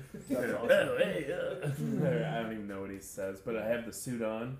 Oh, that'd be great. That was great. one of my favorite movies growing up. Oh yeah. Dude, I watched that movie and it creeped me the fuck out, dude. I love it. You Like- want to know something crazy? You ever watch uh, American Horror Story? Oh, yeah. Yes. Absolutely. So I'm not a big scary movie person because I'm kind of a puss. I love that. Uh, So my wife's like, you got to watch the first season of American Horror Story because it's so good. You know, what's the what's the main guy's name that's in it? He was in X Files, right? Uh, Oh, David uh, Duchovny. Yeah, it's like He's jerking off, looking out the it's like window. Anthony McDermott or whatever his name is, Was the it? actor. Yeah. Sure, I don't know. I don't care. but I, we get done watching it. Do you remember the last episode of season one when they're scaring the new homeowners? I'm like, Yeah. this is the plot of Beetlejuice. Yeah. because they're like, oh, a new family moved in. Like, let's scare them. I'm like, this isn't scary. This is the this is Beetlejuice. That's a good point. I've never thought of that. it bothered me the whole time because I'm like, oh, I'm so scared because the little uh, chinchilla in the basement or what the chinchada what. Uh, rum chata, the little monster. guy. I was gonna say like what? Chinchilla? No, no, no. Gremlin? Do you- Yeah, it's like, yeah, it's kind of like a No, no, there's like a little little monster that like runs out of the basement. It's like, yeah, it's like a deformed like kid or something. yeah, because they did yeah. experiments. Yeah. Scared the piss out of me. But then when the last episode was like just Beetlejuice, I'm like, this isn't. Why was I scared of this? This is Right. stupid. Uh, but anyways, back to Tom McClyman. He asked the question, and I thought this was so good because we were just shooting the shit about rugby one time. We do that sometimes. And he had a great idea. Can we get sometime Iowa, Iowa State, you and I, and Iowa Central to get together for a tournament to see who the best team in Iowa is and just a celebration of Iowa rugby, Iowa college rugby. And I, I mean, everyone's in different conferences, like besides Iowa and Iowa State. And so I don't know if you could do it in the fall or the spring, but just something to celebrate that, like, and like you could make Yeah, a whole make it a event. This is And like like- this is and then it would be what I mean. Think of like in basketball, they used to do the the four with Drake. Yeah. Like, Could that be something that could happen? I mean, I think it. I think it has a strong possibility. I think if we're going to do that, though, have to be the spring, wouldn't it? Yeah, central be- location. I guess. I, I guess I don't really care when, when necessarily. I mean, Mhm. I guess the kids would care, right? Right. Like Yeah. when they're in school, not in school, yada yada. But I think my biggest concern for that would be is who's going to be there watching. So if you have these four universities that are going against each other, Mm-hmm. someone that is running some sort of like the all uh, what was it the Midwest Midwest Thunderbirds. not the Midwest Midwest. Well, they can come too if they want. But Sure. I was saying uh, what Lippert and uh, Brent and those guys did with the guy from Minnesota, Jeremy. ah, I can't think of his last name. They went down to Houston. They brought the boys down to Houston. They actually practiced at the Iowa facility and did their little tryout there. It was Mhm. like the Midwest All Stars. Oh yeah, yeah. They. Oh yeah, I know what Right? you're talking about. Like, yes. that is what we should yes. be doing. And not only should we be doing that in Iowa, we should be doing that in other states. So too, it would. right? So, So- now I'm even thinking this is almost like a senior side, select side, yeah. where not Thunderbirds. It, it was kind of like Thunderbirds for the college, but it was it was the Midwest College All Stars, Yeah. and it had like they had a red logo, and then they went and played other college All Star teams. Right. Yeah, I remember that now. I Yeah. just think it, I, th- I think we would see more of a benefit from it, and Yeah. and I think these kids would be more passionate. I, of course, they're already going to be passionate about playing each other, but Yeah. I think they would be even more passionate about it if they knew that some somebody's there watching Mhm. that wants to kind of pick their teams apart and take Right. their best players and then all uh, formulate the best team. So if and I don't know why I'm talking as if I'm like in charge of anything that has to do with this, but if we were thinking of planning something like this, getting someone involved with a select side sort of team for a higher level, high performance opportunity, this is how selection is made. And I think also too having a, a cup like the Iowa Cup, Yeah, Sure. you know, like, trophy. and then also if we did it in the spring, again, I don't know why I'm saying we. Every high school team should be there too. Yeah, that could be a Yeah. networking event for high school people to be like, hey, all four of these places are great. If you pick any of those four, you're probably going to lean towards Iowa. But no matter what, they're all good choices. Right. Yes. You all can benefit, and every player has different needs, and they might be net, met at different places. You could meet the players, you can meet the coaches. I, I think it could be a benefit for the current college kids, high school kids, the coaches. I mean, and then also as an alumni, I just would love to see like everybody I know. I mean, we know all 4 Wouldn't you coaches. just love to see what everybody's doing? Yeah. Right. Yeah. That's it. That's feel- what these I f- alumni want. That now that they know that this shit exists and that, Mhm. that it's actually still Mhm. a thing. Because when when our alumni played, they didn't. they- They never played to this extent. I, I don't say never, or I guess I should never say never, but they weren't playing to this kind of level Yeah. necessarily. A lot of it was still more social club rugby, Yep.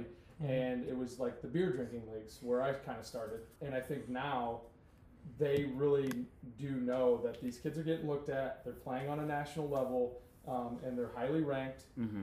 They they're going to want to show up to watch it Yeah. because they know that there's going to be good rugby being played. Mhm. New idea too. Let's get the rugby network to bring some cameras. They can stream it. I might have a plug for that. Oh. Really? Yeah. We, we I feel like we should get Kelsey in front of this, What do you mean? in charge of like it all.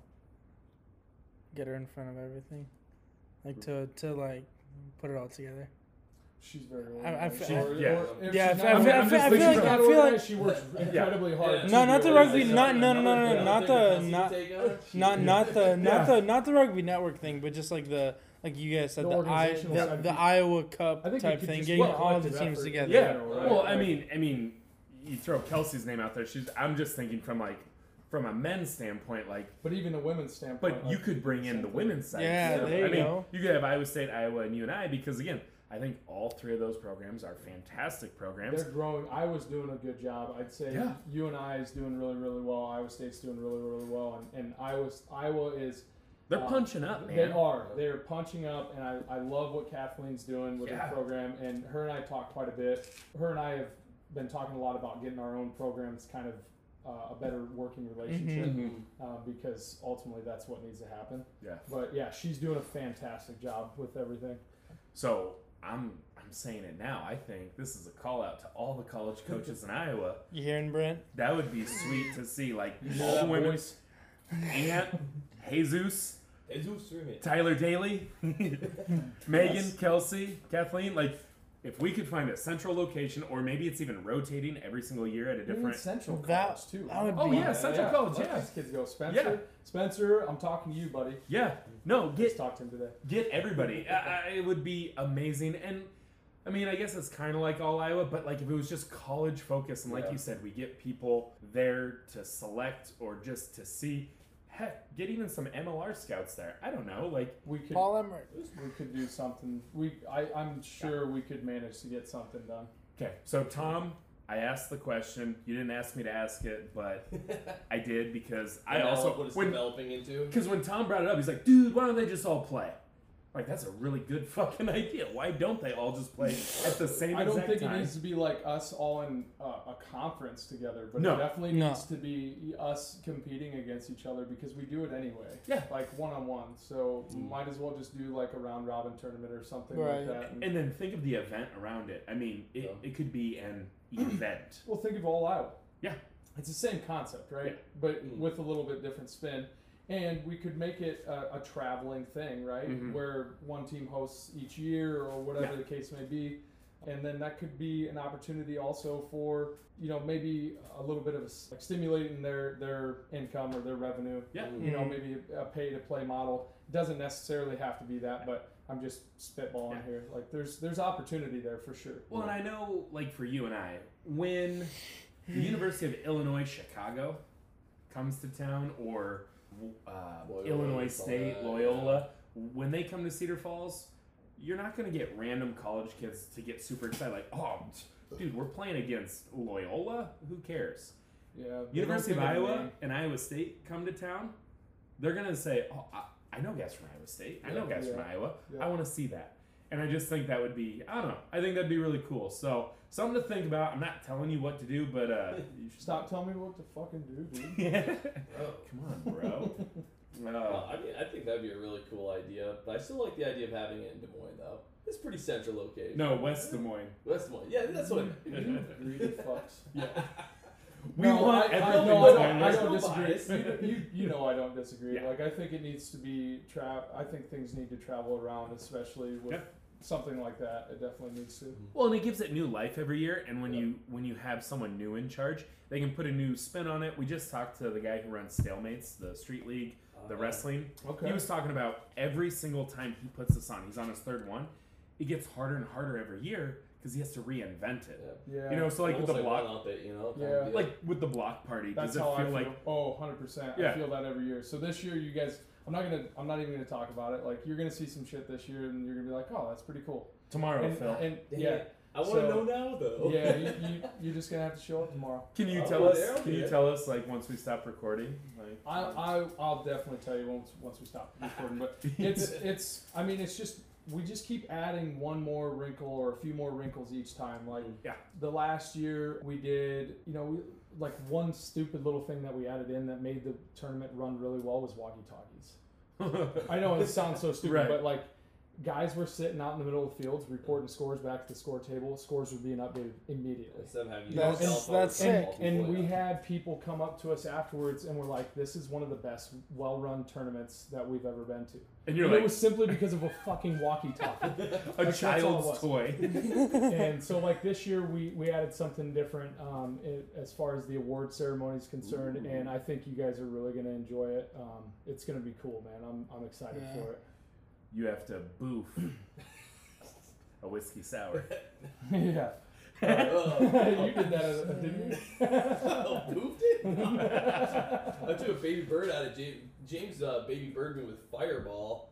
That was DeAndre, I I I baby birded D at uh, Grizzlies in Iowa City. I'll never forget that. And I don't even think he deserved it. I just told him Oh, he no, needed he to do it. Yeah, Yeah, he- he obviously deserved it.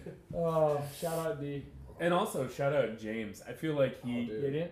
uh, yeah, Yeah. Love he- the guy. He's like an honorary wombat because I just feel like uh, he we vibe real well with him. He played with us down at Uh, Nash Bash. Nash Bash. Well, I mean, he's been to a lot of our stuff, and like every time you guys have like been in town, he stays. Yeah. And he hangs out. And He's a is so social much guy. fun. He's a great dude. He's a social Mhm. guy, and that's why he's he's the vice president of our board. Mhm. Um, and he's Insane. a, he's a good, excuse me, he's a good soundboard for me.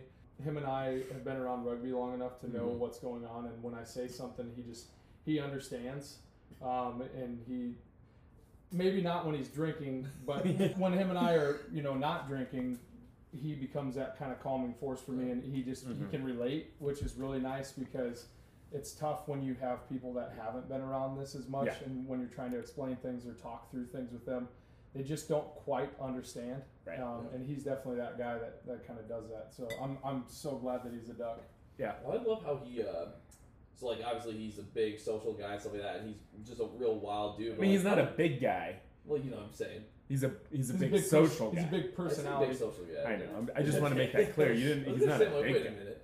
But uh, no, like he just, but he has like a whole different attitude. Like like when we uh did the whole quacky bass thing, Yeah. just like Oh, much yeah. like he just you know flips a different switch and he's Yeah. like you know like all in taking it Character. It's like Yeah, character. like it's he really just weird. rolls with it. Yeah, I, I love it though. Like, yeah, how he'll just instantly like he turns it on, he's just like ready to go, taking it seriously, like not goofing off or anything like that. It's pretty interesting. He's the best goofer, and when it's time to be serious, he gets it done. Yeah, exactly. Mhm. and like that's that's what you need and yeah I, I think too that's it's interesting you said it too like I, I feel like sometimes when young guys get involved you love it on the admin side but you also have to go through this process they're like oh i have this idea and you're like we've tried that for nine years in a row like uh, like we gotta like you know what i mean like Yeah. they're, they're super excited and that's one thing I, I always love talking to you tyler because i feel like both of us our brains are always kind of scheming about like what's the next move we're always looking to like grow things in like in a different way and we're always trying to like learn from other people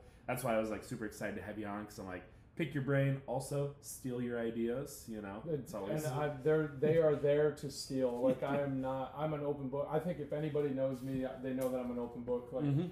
I want this sport to grow. As soon as I found competitive rugby, Mhm.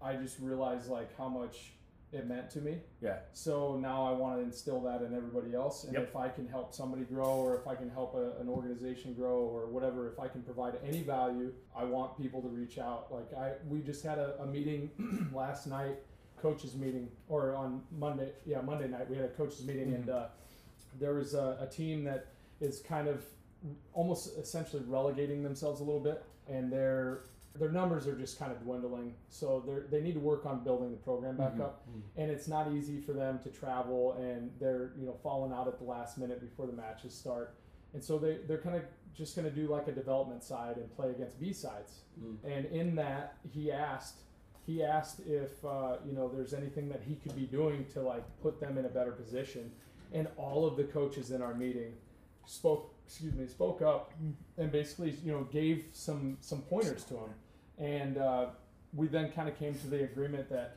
we would put together an email distribution list, and all he had to do was simply email that list with questions because he's a younger kid, Yeah. and he just emails the questions to these some of these tenured coaches. And if one of us can provide value, or you know, a few of us can provide value, that's not only is that going to help him, but it's also going to help us too as coaches. Like other programs are doing things differently, and to your point, we can take and steal things from each Yeah, other. tweak That's it oh my god. own, yeah. And then it's again kind of like the conversation or the uh, the saying, the rising tides raises all ships. It's Yep. it's so fucking true, dude. It, it is so true. And We've said that quote on here so many times. Uh, you need to Ryan- make a shirt- Ryan has just like actually said that. Sports, you need to make a shirt of it. Yeah, no, that's that's our next venture, right? T-shirt making. T-shirt definitely. No, and- We we have to get some merch out there, like Yeah. for sure. I mean, we got to make money somehow. I, I think that's amazing, and I think too, you know, you understand. Like, it'd be really cool to be like the best. We win everything, but that's not how the sport go- grows. And I think like your goal is this sport needs to grow more than I need to feed my ego of I need to win every match that I'm involved in. I'm glad you said ego. Ego is a huge part of, of Iowa rugby, and it Mhm. always has been. You know, we've always touted ourselves as you know D three rugby players, and you know a team would go to nationals or a team would go to the playoffs or whatever, and it's like we did this, we did that, and it's like at the end of the day, you really didn't do shit. Like check your fucking ego, and do something that's going to grow the the sport around you, and then all of a sudden that team that you were so highly touting is now going to become even higher level. Right. You know, Mhm. you go from the D three the, to the D two to the D one, and and you're going to see a lot of growth. Uh, but you got to check the ego. Right. I was just gonna show you my D2 national runner-up medal, but whatever. Yeah. cool. Dang bro. it! I was gonna do a show and tell. Different segment. Cool. Hell, I'll still- let me let me cross that segment out. okay, don't show Tyler my medal. I was so proud of. No, uh, all kidding aside, though. Um, I love that. That's awesome. yeah, no. So Uh, well said. So speaking of like at an organizational level, you took on a new role this year. Um, not really. Yeah. You jumped at it. Yeah. Because I was in that meeting and I also didn't jump at when my name was said as well. Uh, you're the new vice president of the Iowa Rugby Union. How's that been? I know it's it's one of those things where everybody who's doing something in Iowa Rugby is doing something for a high school team, uh, like a, a men's team. Like doing everybody's doing so much. So what's that look like for you? How's that going? Congrats Uh, on that, by the way. Thank you, man. I appreciate that. It's really tough to say because I I've only done so much, and it's merely just been communicating, Mhm. you know. And I think that's something that we all can get better at. Yes. And, you know, the people that were doing running the union before us, they did a phenomenal job. Uh, one person that comes to mind is Nick Huron. The dude did do a lot of work, and and it was thankless work, and people Mhm. just didn't understand Mm-hmm. um, because they don't know what's going on behind the scenes and how much work it takes to be an administrator. Right. Um, so I, right now it, it's really tough trying to get the bearings, trying to understand, you know, who's doing what and whose responsibilities are what, what the um, the uh, what do you call that with uh, bylaws, Right. bylaws, Oh right? Oh yeah. Trying to figure out what those are because those bylaws have to be out of date by now. We Oh. need to revamp those. Didn't We they say the last time they were updated was in the early '90s? Sure. Like the internet didn't Jeez. exist. And so that's that's Yeah. something that uh, Pat and I, Pat Lawson, who's the president, um, him and I talk quite a bit, and we have a lot of ideas, kind of like the same conversation that you and I have. Mhm. We always are, are kind of scheming things and trying to figure out how to make things better. Um, so I'm really confident moving forward that the Iowa Rugby Union is going to take another leap. Um, It just it's going to take some time and patience, and like for anybody that's listening, they need to understand that you know we're going to have some growing pains. Like Mhm. with growth comes growing pains. They just need to understand that there you now have people that are in positions to really try to take this to the next level. Again, it's not to say that anybody wasn't doing anything well before. Uh, The previous administration, they had the worst hand dealt to them Mhm. through COVID, and I I can't believe that they were able to keep it together as well as they did. Because honestly, there was a lot of like hurtful things being said to them about Mhm. like how they're handling the COVID restrictions and things like that, and it's just it's bullshit. And they need again throw the fucking egos to the side. Mhm. Let people do the work. If you have an opinion, then bring it to the fucking table. Like bring a solution, bring a remedy instead of just talking about a problem. I can't stand that. Yep. That's like one thing that I talk about to my players. If you want something fixed, then bring the issue and bring a possible solution, Yes. and then we'll talk about it. If you don't have a solution to come with the problem, then don't fucking talk. Mm-hmm. Yeah. I, I, I don't necessarily talk to the, like my players like that, but it is it's true. Like that mm. needs to happen. So again, like I said, anybody that's listening, just know that the Iowa Rugby Union, um, your administrators are working hard on trying to bring, you know, more opportunities for the Iowa Rugby Union for growth, um, and we definitely will if, if they stick with us. Right. Definitely. And I think I've, I've been in enough meetings like in education, and it drives me nuts. I think you nailed it on the head. Fucking drives me nuts. Nothing worse than sitting in a meeting and other teachers would be like, this student does this, this, and this bad. Oh, this group of students, they do this, this, and this. I hate this. And they spend 45 minutes bitching about something. It's like, Yeah. so what supports can we give them to improve the behavior? How, like, what are we going to do about it? And they're like, well, I don't know, but I don't like it when they show up late and they're stoned. Yeah, me neither, but how do we support them? And it's the same thing. And I hope with this podcast, and I hope with the newsletter, and I hope with all this, there's more transparency because Yeah. I think it's so easy when you don't know the people in charge. And I think when there's a lack of communication, it's really easy for people to sit in their circles and go, well, they should do this. Well, Yeah, why that's what I why don't they do this?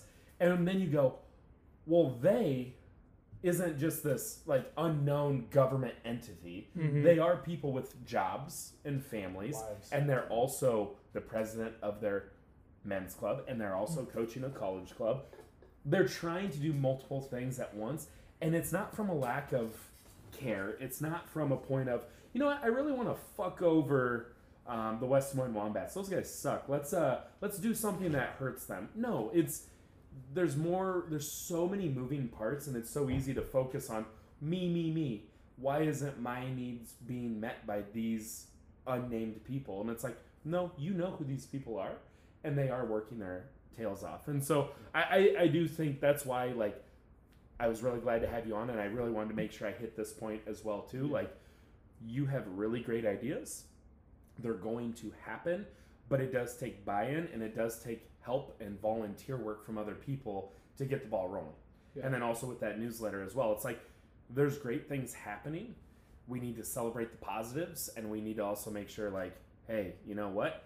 There's going to be bumps along this road but there's good shit happening No, you're doing. You're also doing a really good job with that newsletter. Um, that's something that we've lacked and we've never really had.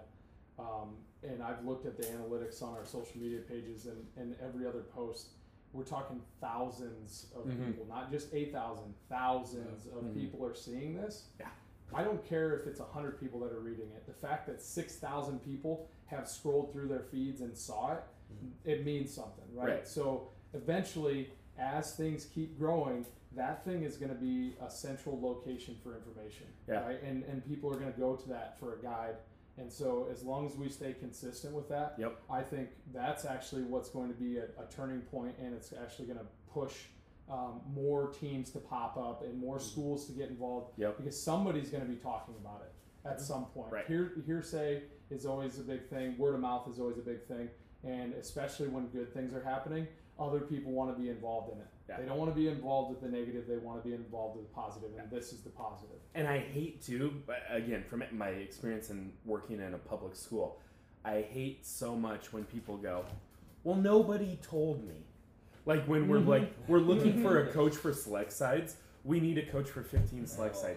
We don't even have a sevens select side this summer, and a lot of times conversations happen. Well, why didn't they do this? And someone will go, "Well, no one told me." That was my whole emphasis behind this newsletter was I'm so sick of that excuse of people saying I didn't know.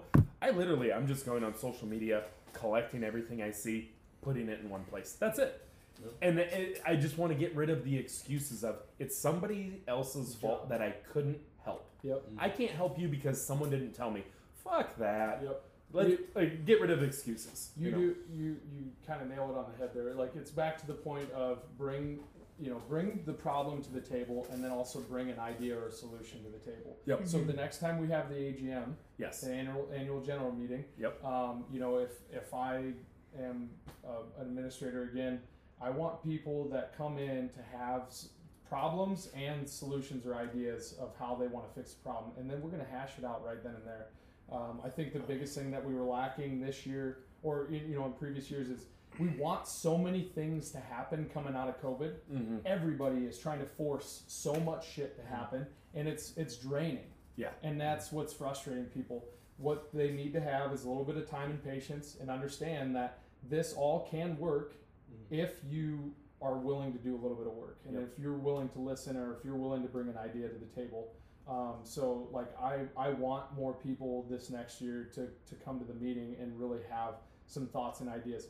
That select side team is Mhm. one of the number one things on our list. Like that is the one thing that I think needs to start sooner Yes. and and there needs to be a coach already willing and able. Yeah. There is no excuse. It just needs to be there so that way we can kind of uh, mold around it. Yeah, like And it- year round, like just somebody that we know, that we know that we can, they can have an idea, they can start. Not saying they have to work year round, Yeah. but just they formulate this idea, and we know the process because the last three years, ever since COVID. yeah. They, And- we had something good going there. we had something good, but then now it's just like, ah, is someone gonna do it? With a month left, someone jumps in. It's like Nico did it the year before, and then DeAndre this year, and it's just like we need to exist. Yeah. And the thing is, we talk about this talent we have in Iowa. We could be doing so much more with what we have if, and, and it's not saying anything against like what Nico's done, DeAndre's done. Their backs were against the wall. Without them, it wouldn't have. We wouldn't have even had a team. We would have been Carfu. No one wants to be Carfu. They didn't show up. they didn't. No, Carfu didn't show up to select side. Oh Yeah. man. So you know what? Even though Team Iowa may have went 0 and 2, 0 and 3 for the day, One, two. 0 and 2, we still beat Carfu because we showed up. Yeah. You know what I'd really like to see though take over though again is Moose. He does Moose a did- great yeah, job. Moose does a- yeah. Moose does a really good job. I think there just needs to be more. It's not just so we need to separate things more. And I, I Mm-hmm. get it. Like there's not uh, enough coaches out there. So there's not enough administrators out there. I understand that. But at the end of the day, we need to do the due diligence to find a coach Mm. and an administrator, and that those people are then separated in their res- responsibilities. So that way, it's not all on the coach. Because Yeah. Let's be honest, usually it's all on the coach Yes. Mm-hmm. there isn't an, the the coach is the administrator, and that's what I, I feel like if we tried to do that more, you would find that we'd have more success with these types of things. Mm-hmm. Because people are getting burnt out and they go, You want me to do the social media posts? You want me to send an email? You want me to scout? You want me to watch game film? You want me to come up with practice plans? You want me to find a practice field? And all for free. I quit. yeah. And, Yeah. and, and like, you can't blame them for that. And that's where it's like, we have This to, beer's good. All right. isn't it? Central City Liquors, Yeah, it tastes better because it came from them, that's for sure. plugging it. Yeah, Oh yeah, Hobby loves to plug it. Um, no, and, and uh, it's funny too. Like as we're going through this with these drinks across the table, it's like we're getting more serious. We're love getting like m- you'd think we'd get more silly and more Yeah, so goofy. we're kind of going the opposite direction. We're getting real serious here You because got all these ideas, yeah. man. Well, and it's Hope just somebody's writing this down. yeah. No, don't worry. I got it. With my two words there. 16 Uh, drinks have been. about that one. Forgot the Seven. two whiskey sours. No, I counted those. Like Oh, that's okay. like that's almost 20 drinks Well, that's throughout hundred- this entire thing. This is like a hundred and some odd proof. So You can tell Hobby's. You're 21, right? Yeah. thank God. He Look is at- of age. Oh, well, I was just gonna say. He said thank. No, I was just gonna say, like, look at this guy counting drinks over here. Oh, because you're just a boy. Yeah. What's the most drinks you've had in one night? One night, Oh Yeah. boy. eight. I'm I'm a lightweight. I'm not. I'm, I'm, I'm not. I'm not gonna. I'm not gonna sugarcoat it. I am a lightweight. Well, the thing is, too, you know your limit. You drink responsibly. You know if you go past eight, no one's gonna have a good time because you know you just Right. You get a little tummy Just a ache. loose cannon. Yeah. How many of you had, Mr. Gray? That Wade Boggs. Yeah, let's just, yeah, let's lean into that. Oh man. no, no, no. I remember. I remember Mr. I remember Gray saying my limit, like in the chat in the Wombat chat. He said, "Okay, my limit is three. and this was during the Kelsey episode. My limit is three. Oh, I remember Well, every. that's me- no, no, no, remember no, no, every. no, no. My limit isn't three. I was just saying for like the podcast to stay focused, I should stop at three. I have CrossFit No, yeah, in that's the what- morning that's- at five a.m. yeah, yeah. Ba ba ba. You oh, know. he's CrossFit. Oh, he's one of those guys. Dude, And he's and he's talk uh, about CrossFit. No, no, no, no. somehow, somehow some way gets slipped in there. It does. Not Don't- until no, the first eight episodes we didn't. It was just the No. last three, Oh, four. bullshit. No, I know they've been in a few of those. Yeah, the last four. Okay. Now it's kind of a joke. We're kind of I- I'm leaning gonna into. go back through and listen Okay. to all of them now. You haven't been listening, like our I- analytics. No, I've been listening. You- This guy doesn't give a shit about the numbers. I'm over here care a little just bit about the crunching numbers on spreadsheets, and Phil's like, I don't even listen on He's just the Spotify. personality. and I just make everybody sound pretty. My You joke know? was on the face. But, yeah. yeah, the face of our radio or our podcast. but you ever, Face. You've seen Always Sunny in Philly, right? Oh yeah, Yeah, so we did a Wade Boggs party. this is awesome. Yeah, no, it was like when that episode actually came out because I was still in college, and so we wore white tees, and we had like four um, like administrators or whatever, four commissioners that would go around and mark our shirts. And it was on Martin Luther King weekend. Yeah. And I only said it because I had we had the Monday off, Yeah. and we did this on Yeah, a Sunday. Saturday. Was it Saturday? Yes, because Friday night I made a bet with Zach Bailey that like I don't remember what the bet was. It was a drinking bet, and whoever lost had to buy a thirty pack. So then set I had to buy a thirty pack for Bailey because obviously he outdrank me.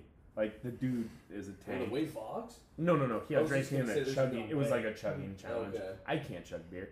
So then I was like, I have to buy him a 30 case. So Saturday morning, I walk over to the Marlboro Manor and I'm like, hey, I have your 30. And it's like 9 a.m. And I'm like, let's just start.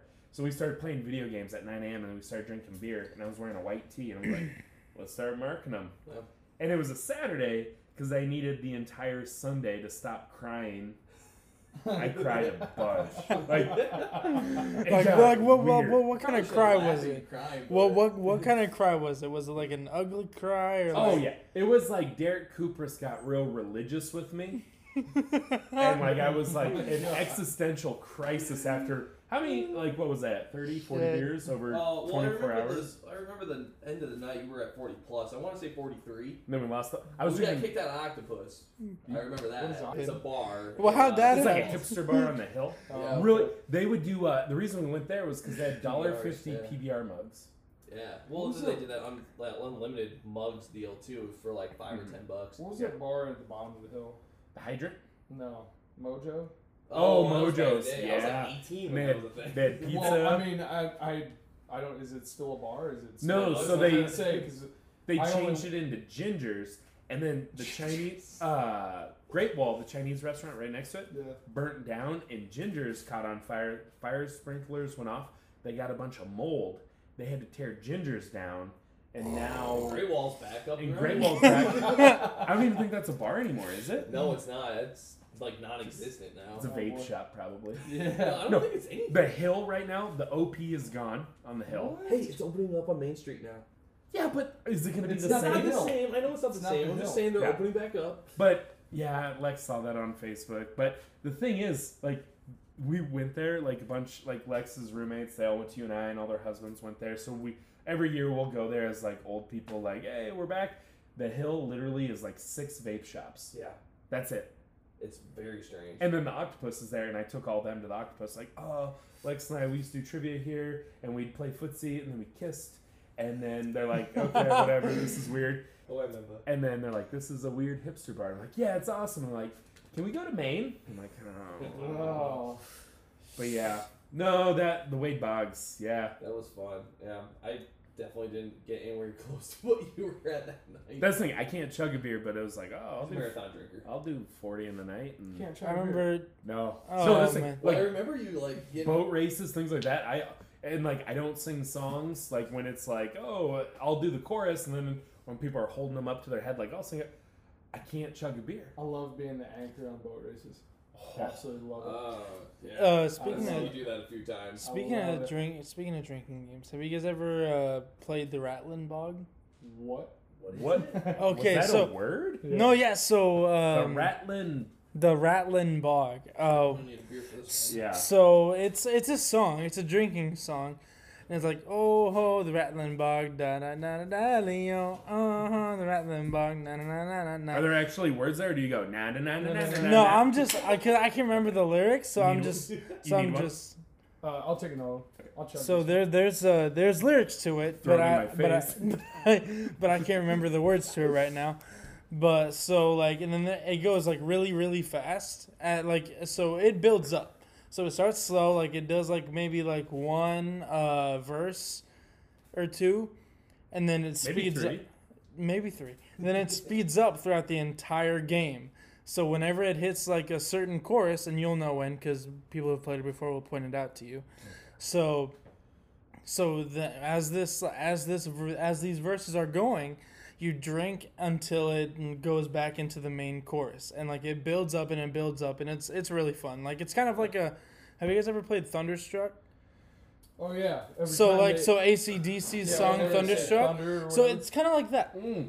Okay. but it, the song is called Rattlin'. We do that in my CrossFit class for a warm up. Every time they What's say that? thunderstruck, you do a burpee. Oh, What's that? Uh, Or Roxanne. Nico did in, in, Roxanne. in college. Uh, Roxanne. Which college? That? You and I are Iowa? Iowa. What was the the, the dark haired chick? Uh, she always touches her hair in that video. Um, Share. no, Sure. come on, you guys can help me. Yeah, yeah, yeah. Uh, Okay. she think Rebecca of- Black? No, dark haired girl. Uh, Let's Google it. Uh, Joe Rogan guy.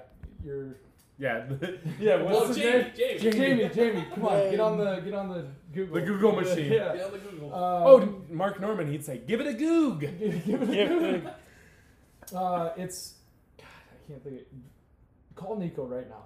Okay. Yeah, yeah, yeah. We'll do an Yeah, impromptu. absolutely. Hey man, I was about to say Why impromptu a phone call. Let's go. Probably. Yeah. He, I He's don't probably like- we'll call not Mike Nemshaw because he'll know too. It is ten thirty. I don't care. Yeah. Uh, He'll probably be like, "Oh, sorry, we're making food for Instagram." I hate his, I hate that more than anything. and he thinks it's so funny.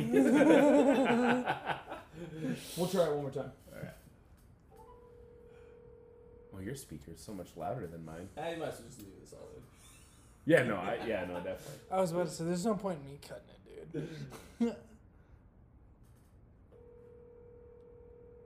He doesn't answer. Hmm. I swear. You're you're gonna call him next. yeah. Yeah, I don't have, happening. I only have Nico's Facebook. Facebook call him. We'll call him Mike Nemshaw next. We're just gonna start dialing people. How many photo friends do you get? I think it's only one. Bro, get it. Turn it off. Okay, that is terrible. De- is it Demi Moore? Not Demi Moore. Demi Lovato. Demi Lovato. Hey! Yeah. Cheers! Cheers! There we go. Oh, there we go. I'm not, I'm not cutting Okay, any when of did this she out. touch her hair? I don't know some song. She's like, I don't know. She, she kind of looks kind of cute, but she touches her hair every time. So this she is touches from a your long hair. time ago because she. I, yeah, so every time She's- she's, yeah, she's, she's like, like- a heroin addict or something now, isn't she? She's always been No, there. she's, Oh, she's, yeah, she's, no, okay, well- she's now an activist. Oh, okay. Well, either way, every time you pull it up on here, actually, or probably, um, she I know, every yeah. time she touches her hair in the video, you have to drink, and it's like every other, like it's all the time. I could do that during this podcast. Yeah, we're gonna play this game here. Oh, Uh, God. Give me a Guys, beer. It's so long. Give me a beer. oh, well, you're How almost out, Diet- dude. Yeah, do you want a Diet Coke or a Busch NA? You probably won't push it. We could listen to Cocomelon. Uh, Nah. Uh, no, I'm good. Do you guys want to play Rattling Bug actually, or no? No. No. Okay. good. gotta know We don't like you gotta know the lyrics. We don't like. You'll know. Okay, like, just, that's what Demi Lovato looks like now on the far left. Holy Oh, moly! Yeah, what? you see what I'm saying? She's a Good troll. What is going on? Yeah, it's not good. So what would I put? Touch hair? I was just thinking, like, what song are we supposed to look for? Touch hair. Touch hair Oh, well, there was a song in that top ten. You could see her touching her hair there. Okay, well. I mean, I just, I bet she like probably does that. Yeah. There you go. That Oh, oh, go right, go right, Phil's big dumb go head's right, in go the right, way. go right, go right. Hurtful. Uh, It's it might hurtful. be- Go back, go back, go back. It's cool for the summer. It is. It's that one. It's that one. All right. How, how many minutes are we on? We are at an hour and This is 36. awesome. 96, yeah. I'm with it, boys. You're with it. Yeah. All right. See, now you got to drink. All right, drink. Yeah, dude. Okay. So So, we have to call out every drink so Yep. that way Ex- everybody understands. explain the game again. So every time she touches her hair, you have to drink. Oh, I've heard this song. Yeah. Cool for the summer. Nope. Oh, It's like 419 million views. Oh, This Drake. this was a pretty popular song. It's like in uh, Dazed and Confused when the kid touches his nose. Drink. So is it every time Demi touches her hair or just any other? Demi Okay. her. Drink. Oh, this It's like, song is it's, on like we're TikTok. at, it's like we're at an auction. People have been. You just go, Fuck. hey, hey. Drink, drink. Fuck. Ah, Jesus. Does she have hair down there? oh my god. Again, what the fuck? You weren't kidding. She does I'm look like you, it was ridiculous. This is a good music video though. It is, yeah. I, yeah. Again, what the Telling you, fuck? It's worse than Thunderstruck. Oh my god, I can't. I'm gonna throw up. I can't chug. Man, who came up with this idea? You wanted me here. I can't. Oh, Okay, for the Jersey release video, we need to use this song. Can we all do this the whole time? Yeah.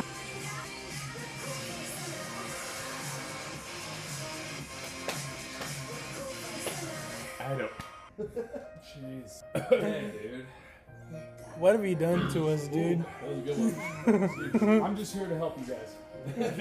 Man, she really fell off. That poor girl.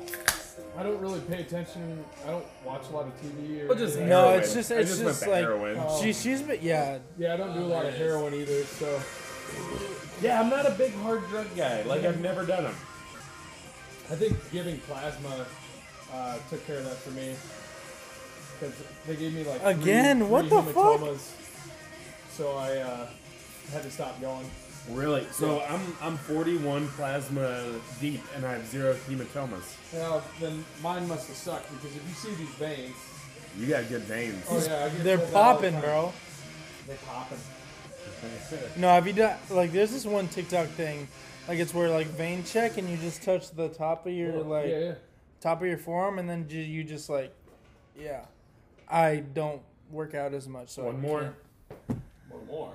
She touched at the very end. Oh. Ah. Are you talking about playing Cheers. Cheers. Cheers, boys. Cheers, boys. Successful podcast. So, Dailey, just so you know, like, you have broken a world record tonight. Well, I had a feeling that we were going to. Yeah. I probably talk more than I should sometimes, but Yeah. That's all that matters. More work for Javi. And, uh, no, I, I mean, the thing is, Javi, like, other than maybe just a little bit as we were getting that video ready, you don't have much to edit. I mean, No, because a lot of the content has been very fluent. There's not been a, a lot of pauses, so this might actually want to be the this this might be one of the most easier nights for me to work Cut on. that. did you just make a fart noise with your mouth? Yeah. This guy. the old the old mic would have never caught that, but this one will. Oh yeah, for sure. Yeah, what do you think of this? This Look is a sick. This mic, is guys. no, I like I like how it Way cool. it's it, like it makes it more spread out, like because with the with the last own, one. like for my business, actually. oh Maybe yeah, you should start a podcast. I thought about it. the Iowa City Ducks I've- podcast. I, I, I've thought about doing a lot of different podcasts. I actually want to do. I actually want to teach financial literacy. Mm.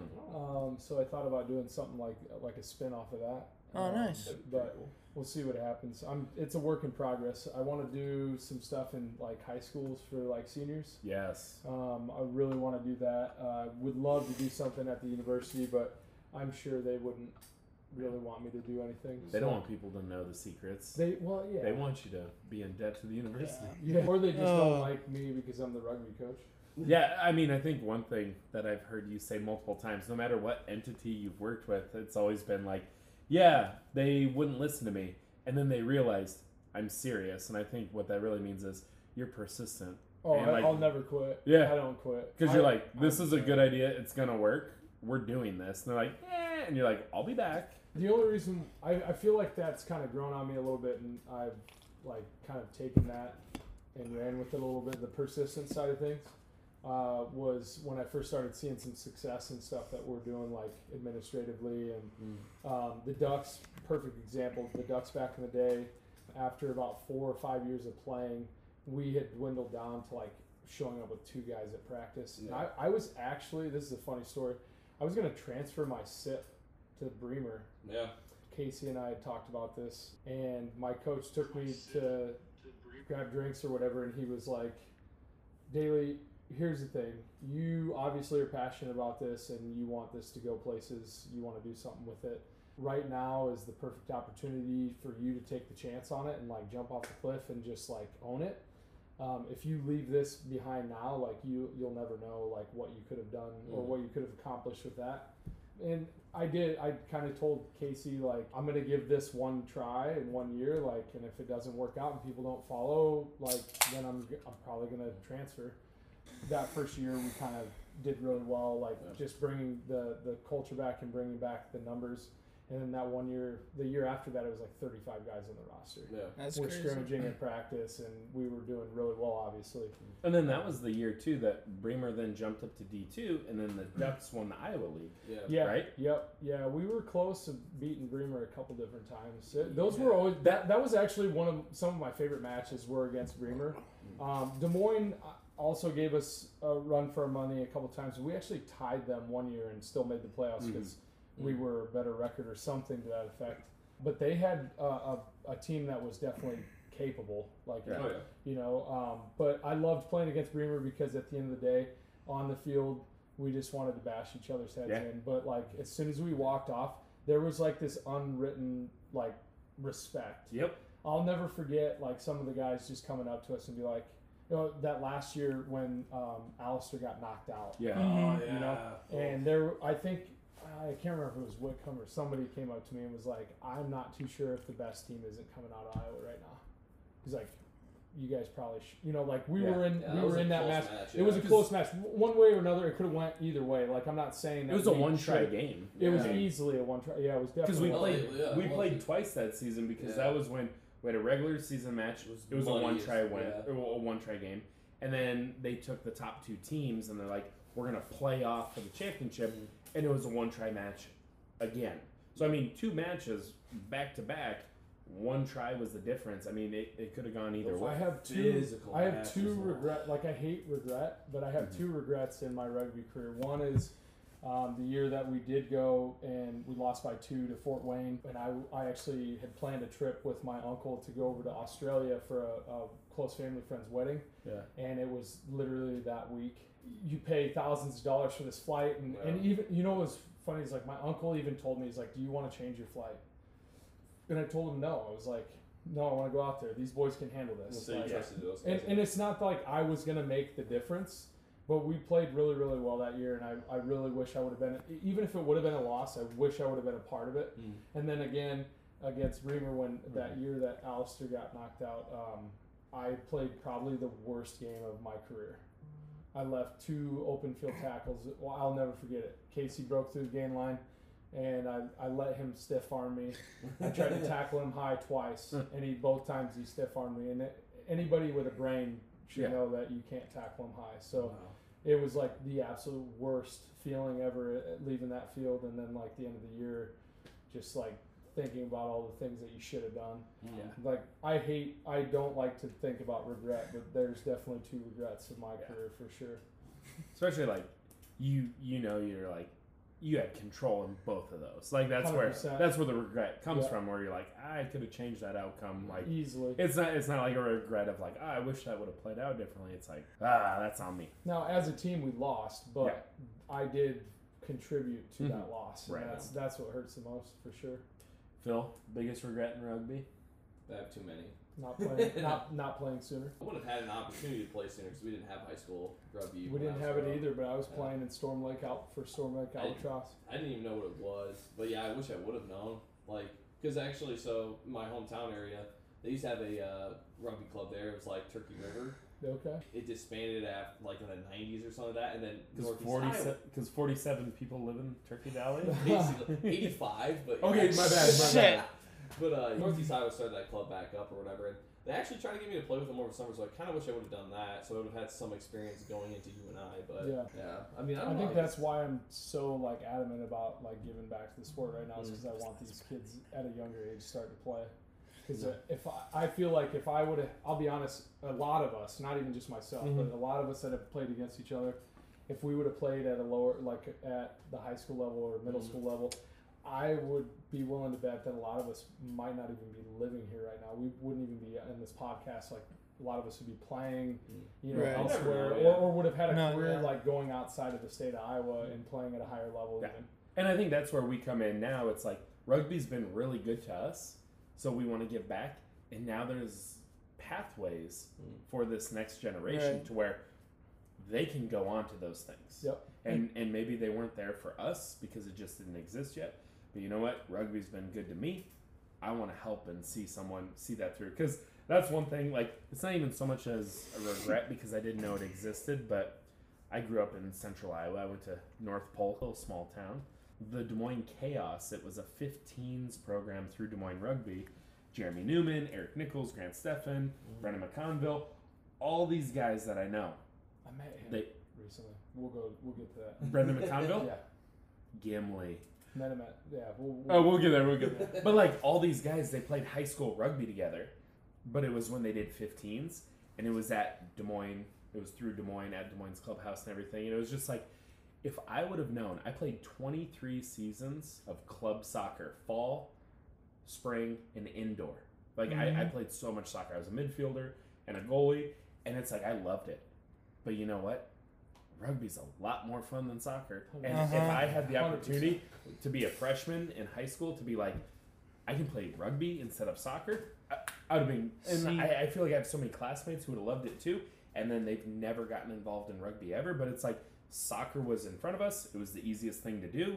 That's what we did.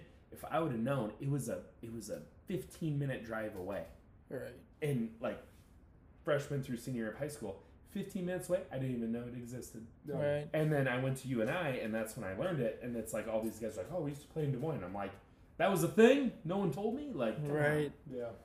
So yeah. So Brendan McConville. Yeah. So is that uh, is it El Guapo? Yeah, Guapos. Yeah. So I was there with John Cullen. Actually, we grabbed some tequila one night, and I was in town, stayed at his place, um, and there was a guy bartending, and then we got on the subject, obviously, of rugby. And he alluded to the fact that he had played or did something at Des Moines, and I he said his name, and I recognized it because I had seen him like some posts or something, uh, Mhm. Ducks posts on Facebook, or it was an event. It was we did an Oktoberfest event in Amana Mhm. Colonies, and I just remember his name for some reason. It was just unique or something, and Very I clicked, Irish. yeah, I clicked, I clicked on it and I'm like, where's this guy from? Like, is he from the area? Because I had never seen it before. And then found out that he was here. But years later, now fast forward to now, it was like just a month or so ago, I went out for drinks with John and he was there and we were talking about it. And I was like, holy shit, you're the dude. Yeah. You're the, you're the guy with the face. Did you talk to him? Like- yeah, we talked to him for a while, yeah. He's like, oh, hey, yeah. oh, yeah, no, was, Yeah. oh, oh, shoot, is that Brendan McConville? Gimli? He's in the studio? Oh, hey, how you doing? Uh, yeah. No, I played uh, at Des Moines Chaos, and then I was at UNI, and I and then I. Ah. Dude, that's a really good impression. You guys Yeah, kinda no, look, I- you guys kind of look alike. Yeah. I- Okay.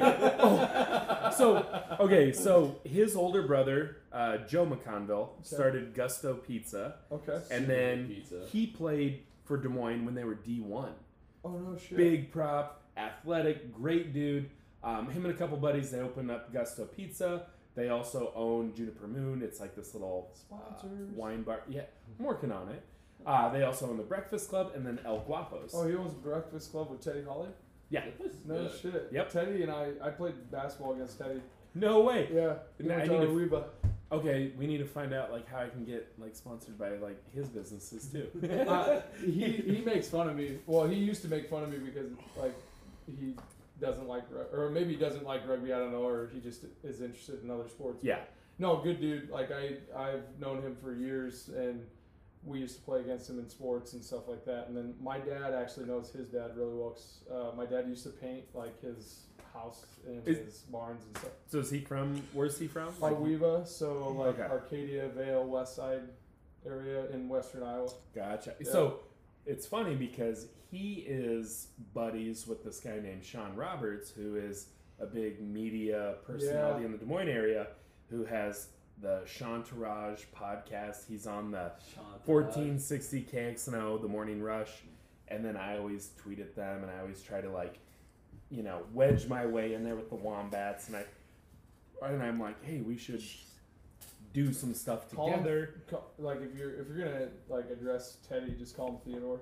Okay. Theodore. Oh, I mean, yeah, he's not gonna like it. But That'll be a good start. Take it as that's much. Uh, I feel like where your buddy Teddy would just be like straight up like, no, I'm not gonna fuck with rugby. Like, get out of here. And Yeah, then, he that- would. and then his buddy Sean is very like, oh yeah, man, like yeah, yeah. Like I'm in his DMs on Twitter, like, oh dude, let's let's do this. Like, what about this? And he's like, yeah, yeah, sounds good, sounds good. I'll talk to my people. I'll like, I'll talk to my guy Teddy. I'll, I'll, I'll yeah, yeah, yeah. We'll talk.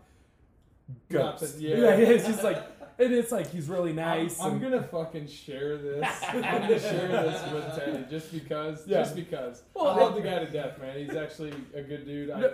I don't like him and I don't talk a whole lot or anything like that, but I him and I have always seem to get along, and yeah. I, I got respect for what he's doing here in Des Moines. So Oh yeah, no, the like beer can alley, all the things that they're Yeah. doing, and like that's the thing. I see it, and then I just see like from my point of view, like with the wombats and rugby, and I'm like, I see where they're at, and I feel like their clientele would like rugby, oh yeah, and I'm trying to like get my way in there, and they're probably like, yeah, you don't benefit us, but I'm like, you would benefit me, and and I get it, like that's Yeah. that's why I get ghosted, like it it makes sense. So, but back to Joe McConville. He Yeah. works on all these places, and then his little brother, Brendan, he went to UNI, and we actually lived across the street from each other. And then after UNI, he came back down here. He ran Gusto. Um, so he's the manager of Gusto just down the street here. Um, he runs it. And then I started working there part time because, you know, as a teacher, I make so much money that I worked at a pizza place as a hobby just for fun. And then everybody was like, "Whoa, is that guy related to the? Is he, is he a McConville?" I'm like, "No, I'm friends with him." And they forgot my name, so his name's Brendan, and they knew I was his friend, so they started calling me Friendin. so fucking corny, but Yeah. that's funny. It was it was good, but um, no, they're really good people, and they're they're huge in the rugby community. And Gimli, he listens to this a lot, so hey, shout out Gimli, and uh, please can we have a Gusto sponsor, please? Real though, I love that pizza so I much. was about to Sometimes I stop there, like leaving like practice and stuff like that, and grab a pizza once in a while. Well, we hold our we actually hold all of our meetings there, yeah. officer meetings at this Gusto down here because they have a party room, Oh, cool. and so it's just a nice little area to It's get nice. like twelve guys together and be like, oh yeah, we'll have some pizzas too, and yeah, good people. Oh, that's It nice. was good, yeah. Yeah, Javi, you never show up. Well, I'm man. not an officer, so They're open to It's the open. public and it's included on all the posts too. Yeah. That it's open. because we're looking for new ideas from anyone who wants to help grow. Come on, Javi. You know what we need to do for Javi? Yeah. We need to make a shot. So when you guys go to Pally's Bar and Grill, you guys need to come up with a shot for Javi. And I got an idea. It's Javi Bombs. Hobby Hobby bombs. bombs. What are we putting in it? Um, what's your favorite liquor? How do you build this? I, Hobby I'm, I'm gonna Yeah. help. We're building it. gonna help you favorite right now. favorite liquor. Yeah, what's your favorite liquor? Vodka's vodka. Okay, so you want a vodka. Okay, so we'll do a vodka one. Uh, what's your favorite fruit? Favorite fruit? Yeah, Oh shit. Phil. Grape. grape. what the? F- Okay, so grape. Man, that's tough. Um, I'm trying to think what we could throw together. I mean, it'd almost be like a grape bomb. It's fine. Uh, grape pucker, vodka, maybe some lemon juice or something like that. you know what? You and could then also some throw- sugar on the rim. It's just like a lemon lemon drop with some grape flavor. We we gotta we gotta get Raven on that. We gotta get Raven I on will. that. I will. I tell you what. I will come. I will come back with a hobby bomb shot for you. Vodka. But I feel like too, like with your uh, Hispanic background, we could we could add something a little spicy into it. Tequila. Yeah, You we like could- tequila? Yeah, I've, I've okay. Um, this is breaking news. I've only, I've only ever had one tequila shot in my life. Do you know what kind of tequila it was? I think it was Patron. I bet you're about to have a second one. I see a Coraz. What, what is that? Yup. Oh, Oh. live tequila shot. Yeah, Corazon. live Co- tequila shot. Let's do a live corazon. te- Let's do a I, live tequila Phil shot. Phil pronounced that wrong before. It's I Well, wanted you to. didn't warn me. Well, I, I don't know. I didn't want to steal your All right, thunder. All right, cue the music. I gotta pee.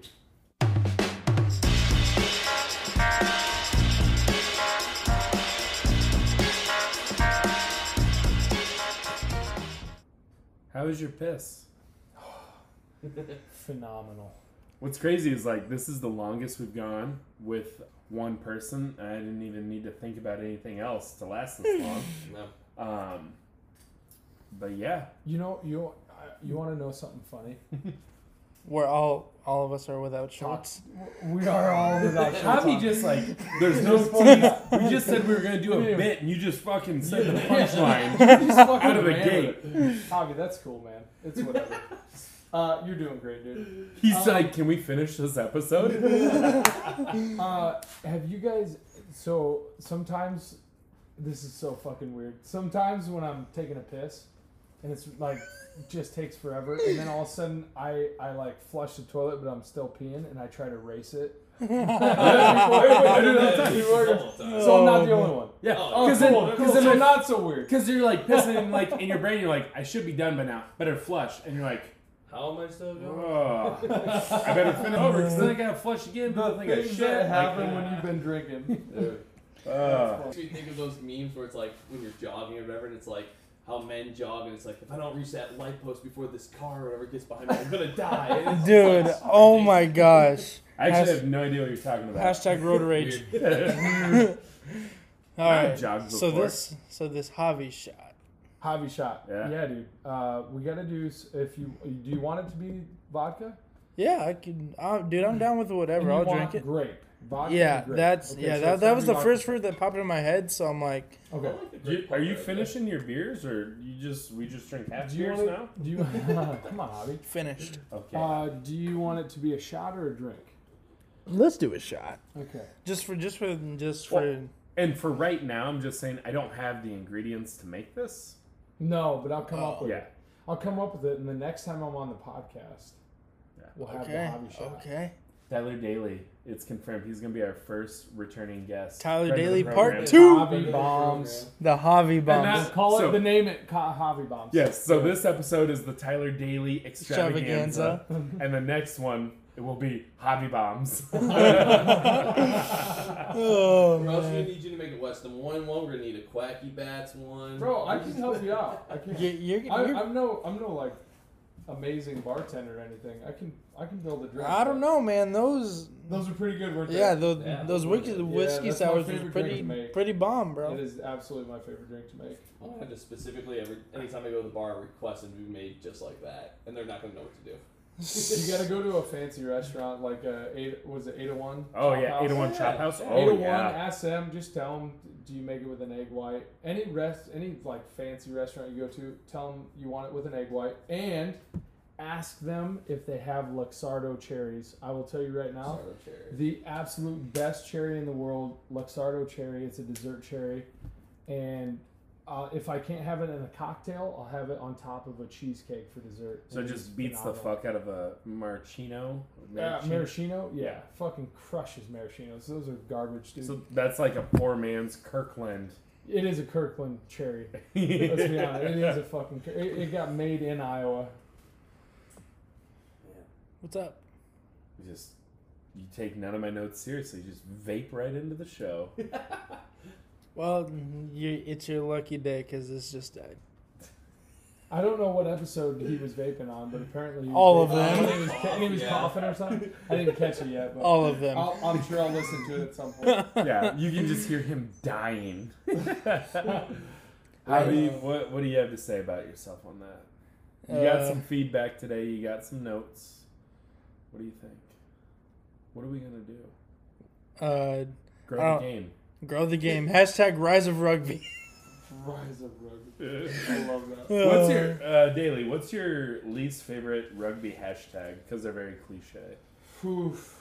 Uh, I I used the grow the game there for a while. I still would. Hashtags are a little bit different for me because I feel like the the whole point of hashtags are to broaden Mm-hmm. the, Mhm. the audience, right? Mhm. And so for a while there, I've noticed on social media people would like make up these fucking random ass hashtags, and they would literally be the only post in Yeah, that hashtag. like- well, when people Yeah. are searching for those things, if they knew that people, if, if they truly wanted to like broaden their their uh, audience, Mm. they wouldn't be using those hashtags because Yeah. that's not Like, the point of social media. Hashtag I cook six eggs when I make breakfast, bitch. and then you're like, oh, that's the only one that like. No, it's like but they're trying to say what like- they're doing. but like, no. yeah, fucking hashtag everything. I did that right away when I first started doing like hashtags on posts and stuff. I didn't understand why they the necessity of them, Yeah. and so then I would just like literally make some random shit that I thought was cool. And then you, if you think about it, go back and search those hashtags, and then you're the only post on there. so, Yeah, but you never know. Yes. Like you might come up with a trendy one or something like that, and then other people use it. You never know. Uh, well, so hey, t- so actually to plug the block party again, um, if you are one of the teams coming to the block party and you take pictures, please hashtag block party sevens. Oh yeah. Because then we're gonna reuse those pictures, and then on top of it, um, I will I'll slide this in here. This is one element that we're adding to our block party this year is we're actually doing a Snapchat filter. Woo! That's cool. It's fucking That's badass. sick, dude. Shout out Andrea Dre by Bo- or Body by Dre. She fucking kills it, dude. She is she hounded me today about a few things to, to get it set up, and I'm so fucking happy to have her because she she literally got that set up in like a matter of a couple hours. Nice. That's So- insane. That's Yeah. awesome. Yeah, I'm I'm s- really excited about it. Because that's one of those things too, where I think it's so. I, I've never done one of those, but I just feel like you go to Snapchat and you're like, ah, I'm just looking through the filters, and then you see something like, oh, block party rugby, and you're like, I'm within a mile of that. Mm. Mm-hmm. What is that? You know, maybe they don't even show up, but they look into it. They'll they'll notice. People Yeah. will notice. It, it it's a thing that has to happen more and more over time, but it's it's a matter of just doing it, right? Do they have like a radius setting for that? Or Yeah, anything so like it's that? it's a radius. Uh, well, so ours is if people. So on those filters, I think they're geocached. So yeah, okay. yeah, yeah. so within a certain range Mm. of area, if people are standing there, then on their Snapchats when they're posting, if they s- slide, um, they'll see that, Mm. right? Um, and you pay. I mean, it was like twenty some bucks. That's not terrible. No, Yeah. no, I will totally sign off on that. Like 100. percent I think Worth it's it. great because it's, it's good for us. It's good marketing and it's good. You know, it, it branches us out a little bit. So I know when I was coaching at UNI and we did our collegiate cup, We tried to do one. I thought. I, I I brought it up, but people were afraid because that was when social media, Snapchat was still the Wild West, and it was one of those things where it was like, if we have a Snapchat filter for Collegiate Cup, who's to say a rugby person doesn't take an inappropriate photo with Oh, that the filter? American Party or Yeah. something like You know that, what I mean? Yeah. And then it's- that America party it's- and just got out of here. Yeah, yeah, yeah, and like I mean, a lot of fun was had, but like out of context, and then it and then it's like, whoa, where did this take place? Oh, it's a rugby filter. Let's go to like.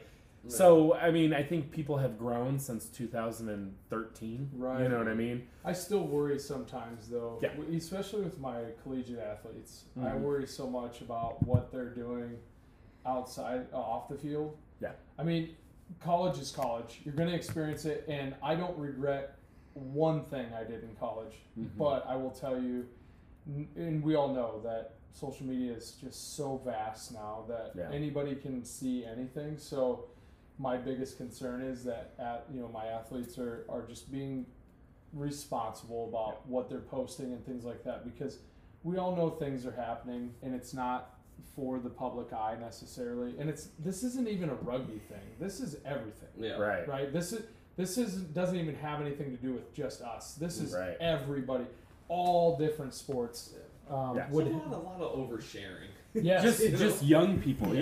yeah. Like everybody thinks now, like, oh, look at me, I'm 32. Let's start a podcast. Like, you don't need to hear everybody's thoughts. half, half the viewers already turned this off so Yeah. you know Um, I don't know. I feel like they'd be pretty attached to this episode. I hope so. I mean, It's- we're, it's- we're, we're having a good time. Oh yeah. a lot of heart, a lot of I'm, energy. I'm, Lot of I'm, heart. s- I'm really glad that I came over to the office today and worked from here so I could come do this. Well, when I texted you and I'm just like, "Hey, we're gonna we're gonna give you a call," you know, like ah, 20 minutes, like we'll talk about the mm-hmm. block party, and you're like, mm-hmm. and you're like, I'm in town, and I'm like, well, that's the best news I know. ever because this is this is better Because than we talked about it last week when you showed up for practice, and we're like, oh, like ah, Dailey was Oh, out of town on Wednesdays. Like, should have had him on. Yeah. Some well, somebody did ask me at practice. They were like, "Oh, you're gonna be on the podcast?" I'm like, "No, I'm, I mean, I wasn't planning on that. I just happened to be in town because I had a Yeah. closing here that day." Mm. And and then when we talked, yeah. I'm very mobile in my business, so Mhm. I do I do loans all over the state of Iowa. Okay. So Nice. and I have my one of my branch like my branch office is in West Des Moines at over by uh, like Tonic and Wellman in that area. Oh, West Glen. Yeah, West Yeah. Glen. Yep. So That's where I do BioLife. Really. Yeah. Oh, okay. It's right there. So yeah, so I, you know, it's easy for me to sneak over and, and work from that office, and it actually I like that because it gets me away from everything over in Iowa City, Mm. and then I can kind of like flip my phone over and not have to worry about a lot of Yeah. stuff and just get my work done. Nice. Um, but yeah, I'm, I'm glad you mentioned something because it, it worked out. I, I happen to have a free day to where I could work from the office here. So Yeah, we're still learning how to like book people technically where we go and we'll talk to each other and be like, you know, it'd be really cool if we had Tyler on, and then it's like, shit, we should probably send him a text and let him know. we, in our, line, we'll try to Yeah. line it up to where like it's like obviously Black Friday this week. Yeah. And, like same thing with like the whole stalemates deal too. Like trying to get to like line up where it makes Mhm. sense. you, you need But to do a we've- calendar. and, and, like we That's what do, need do. but like with me being out of school, I'm not on my laptop every day. Yeah. I'm at the softball diamond every day. So like when when I was in school, like we had everything organized and and then now it's like, you know, these guys aren't picking up the slack. What I mean, uh Hey, I do most of the editing here. Come on, I do no. Hey, and I'm corre- the face. So, correction, like, I do all of the editing here. I do most of the work. I self edit and I save you so much work. I've been working so hard on not st- stuttering. Yeah, that, that it still hasn't improve. It's just here like five or like ten ums Uh, every episode. Oh, we're starting a Patreon, and it's gonna be me and Phil beating up Javi for talking back. uh, like seriously, texting you though, and like finding out you were here in person. I was like, ah, that's gonna be awesome. Are you gonna come to practice tomorrow? I am not. So I have a coffee date or coffee date. I have a coffee meeting with a realtor in uh, Solon tomorrow. What's her name? Her name's Jamie Wolf. Oh, Jamie Wolf. No, no, no, no. Ow! No, no, J- actually, you know, funny story about her. She's actually on the school board for Solon. Oh, okay. And so originally, I, you know, I like I met her because of that. Yeah. Um, and then ultimately, I'm a mortgage lender, so she and she works in real estate too. So it kind of worked out to where we would, you know, maybe try and um, do business together. But I reached out to her because I want to try and start the rugby team at Right. Solon. Mm. I mean, these again, like Iowa City has some phenomenal athletes, and Oh, some yeah. kids that aren't playing sports because they're not starting on football or starting on wrestling or basketball or whatever. And Solon's a perfect example of that. So I'm, I'm hoping that I'll be able to get through to their entire like school board and their activities director to, to get something started. But yeah, so that's what I'm doing tomorrow morning. I gotta be back there tomorrow early and hopefully uh, drum up some business and figure out how to get this rugby club started at Solon. Nice. Always plotting, always scheming. huh? Every every day, man. Phil. Every day I wake up and think about that. I hope you can start catching up. Like, get on this wavelength. man. Yeah, apparently. We're on radio channel four. You're on radio channel two. Maybe even one. I don't know. Yeah, I don't know. You know- your, your radio's not even on. What's the radio channel for just showing up? Zero. Oh. So I made a Hobby Bomb 0.0. This is a, a Okay. prototype here. Okay. Um, so it's a shot and a half of tequila corazon and diet coke. It smells, it smells delicious. Ah, So we're gonna try that. There's no grape, but I figured the tequila no with lime. diet No, coke. you know, it's, it smells. It smells almost Um, like grape, to be honest. yeah, honest. tequila and diet coke might make a grape connection. Ken, you I don't know. I don't know. We're not bartenders So- except uh, Yeah. Dailey. You know, I, I I'm not like a what do they call that? A cicerone.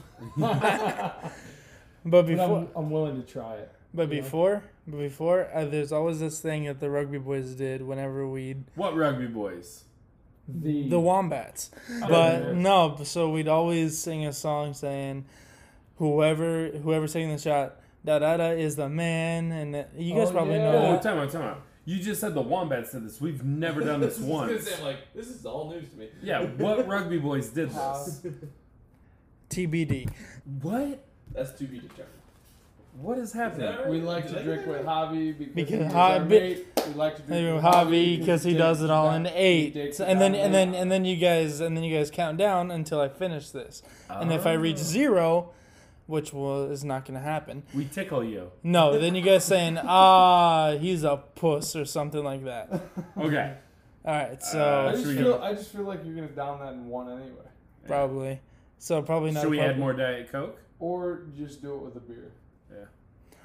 Ooh, add more diet We'll, coke. we can say no. Let's save it. Oh, for you the, just spilled Diet Coke We'll all over save your this. We'll save this for the hobby bomb episode. Yeah, yeah, yeah. Okay. Okay, guess we're doing it now. All right. So what do we sing? We love to drink with Javi. because Being, Ha- Javi is our mate. We'd love to drink with Javi. Take it down at eight, seven, One, six, two, five, three, four, four. three. There you go. That's the fastest I've ever seen you drink anything. shut up. Because it was mostly Diet Coke. you do you do know I need to turn that back into DMPS. That adapter that you just spilled tequila all over. I hope they're not listening. No, it's past ten. just kidding. Summer break. No one's working. I Ah, was about to public say. schools. Ah, just kidding. No Because one's- they can only live, listen to this podcast a certain hour of the day. yeah, it shuts off on Spotify. Hey, Oh shout my God. On Spotify, you guys got it hooked up on Spotify. How'd that work? Hobby. Abby took care of that. How'd you do that? We you uh, Wait. It's no, Let's we tell can't. them off air. Yeah, Okay. because we because we can't do that because of sponsor reasons. So Okay, we'll yeah. cut that. Yeah. But thank you. We appreciate that. And Javi was the guy. Good job. Hey, seriously, good shit. Um, for those of you that couldn't see, they just fist bumped. And it was good. yeah, Yeah. Why it, did you it, that smack in it, there? it really connected. It really connected. But you know what? no, there's. Which I I look don't think the three- I don't think the three-way knuckle bump is gonna. There. it is. Got a little ring in there. But you You know know what? I'm totally gonna shut this off like fucking Yeah, ten like- minutes in. Dude, like, like a half hour ago. yeah, well, No, they'll, get, I- they'll get over it. 'cause about They seventeen just minutes don't know how to ago. have fun like we do, so it doesn't matter. I was thinking the funny thing is, like, I might try to wrap this up here soon. We'll probably keep talking for another four hours. That's fine. You guys. Yeah. Shut up, Phil. You're spending the night. But no, I mean, we've covered block party tomorrow. Yep. And that's the thing. When you see us tomorrow morning, I'm just kidding. I won't be there. Yeah, I know you will. My wife might give birth any I minute might. now, so- Um, I actually might. Congratulations, I actually brother. might not Hey, be. thanks, I man. actually might not be at Block Party tomorrow Why? Because I was actually. It's it's not a better opportunity, but it's been an opportunity that's been my dream since I was six years old. What are you gonna do? So, uh, last episode, when I mentioned I was at the horse track races, I Uh, said you were at the horse track races. Yeah. so uh, when Gray mentioned I was at the horse track, horse track races, I actually got in touch, and Gray, you're actually gonna like this. Hold on. Why? What was so funny at the horse track races? You were so giggly last episode. Was there a comedian there, or like, Yeah, there was some pretty good funny talkers there. why were you? So, did they not feed you there? Why did you have the munchies? Keep going. So I was actually actually ran in. I actually ran into the owner of Impact Wrestling Iowa. Yeah. And I've told him how it was my dream to be a professional wrestler since I was six years old. And he openly invited me to uh, their show that they're having this Saturday. And he was going to have me uh, maybe like just look at it all and uh, run the ropes and maybe take a few bumps. Will you That'd be fun. please wear that mask right there? The Rey? Mysterio. I actually, when I went to, when I went to a Monday Night Raw episode when I was about maybe nine or Stainer would love this, by the way. nine or ten, He would. I actually bought a Rey Mysterio mask. I'll try to find it, but I don't. I, I can't make any promises, but I'll. Should we call Stainer? Stainer up. I, I mean, I was gonna say I was gonna go pull out all my pro wrestling masks. I have like seven. Oh shit! No, but and see the th- funny thing is, my dad was actually a professional wrestler for a, a little bit of time down in Mexico, and he actually Nothing funny about that. That's serious. Yeah. and he and uh, he he's actually if if this all works out, he's gonna let me don his moniker. Ooh, what's that? What's in his gimmick? in English in in English translation, his wrestling name was uh uh like fuck. Well, it's your dad. Come on now. Yeah, come on, dude. He was like uh Angel Angel okay. Oh. An- he he was that's actually actually my big copyright. But no, his moniker was Angel of the Night. Angel of the Night. Uh, Ooh, spicy. And so so and he said he might even he'll he'll make my he'll make my uh apparel. He'll make my costume. I'm just saying, it's not a costume.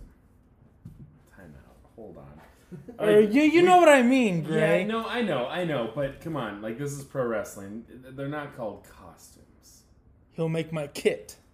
That's not it either.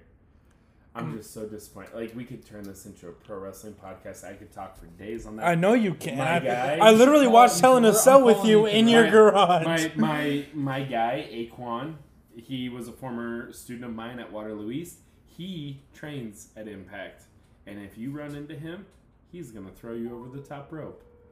we're totally calling Ethan right now. Stainer. This dude is pro wrestling like Oh wow, you picked up. Hey, hold on just a second. I'm on a podcast right now, and the host is about to speak to you.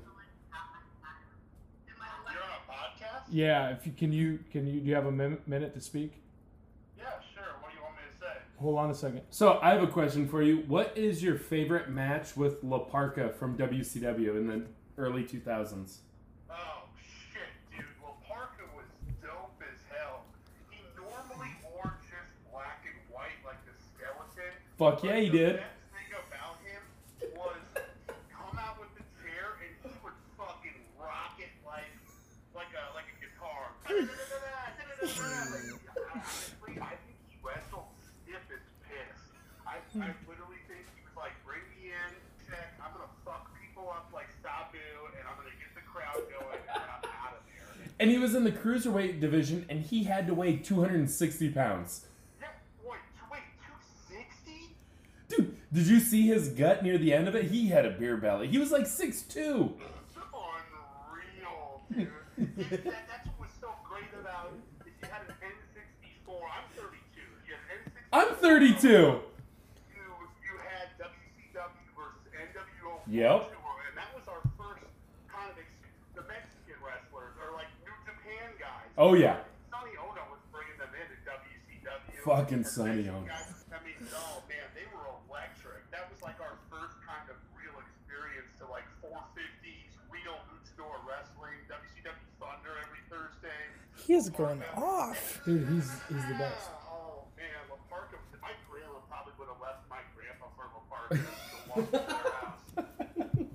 Uh, I I dressed up as La Parca once for Halloween, and everyone's like, "Oh, dude, I loved Rey Mysterio," and I almost fucking murdered people. Like I was so I was so offended. Whoa, you can't do La Parca face. You're like, oh yes, I. I had the mask. I bought I bought the mask. I, I bought a skeleton suit off of Amazon. Like the whole the whole nine. It was it was awesome. My wife dressed up as Hot Rod. Like it was great. It was so it was so rad too. Like anytime you were you were at like a, a county fair or like a carnival or something, there's someone who's face painting, and you're like, I want you to paint my face like Kane. They're like, yeah, or, like Stinger, like WCW Stinger, and they're like, yeah, that's gonna melt in like four minutes, and you're like, I don't care. Yeah. Oh, it's funny. It's funny too because our producer here said he's gonna do uh, a little pro wrestling with the Impact in Iowa. Um, he just walked out and he said his dad was a, a former luchador, and I'm trying to give him tips. I just I just feel like he doesn't understand what he's getting himself into. What weapon should he use?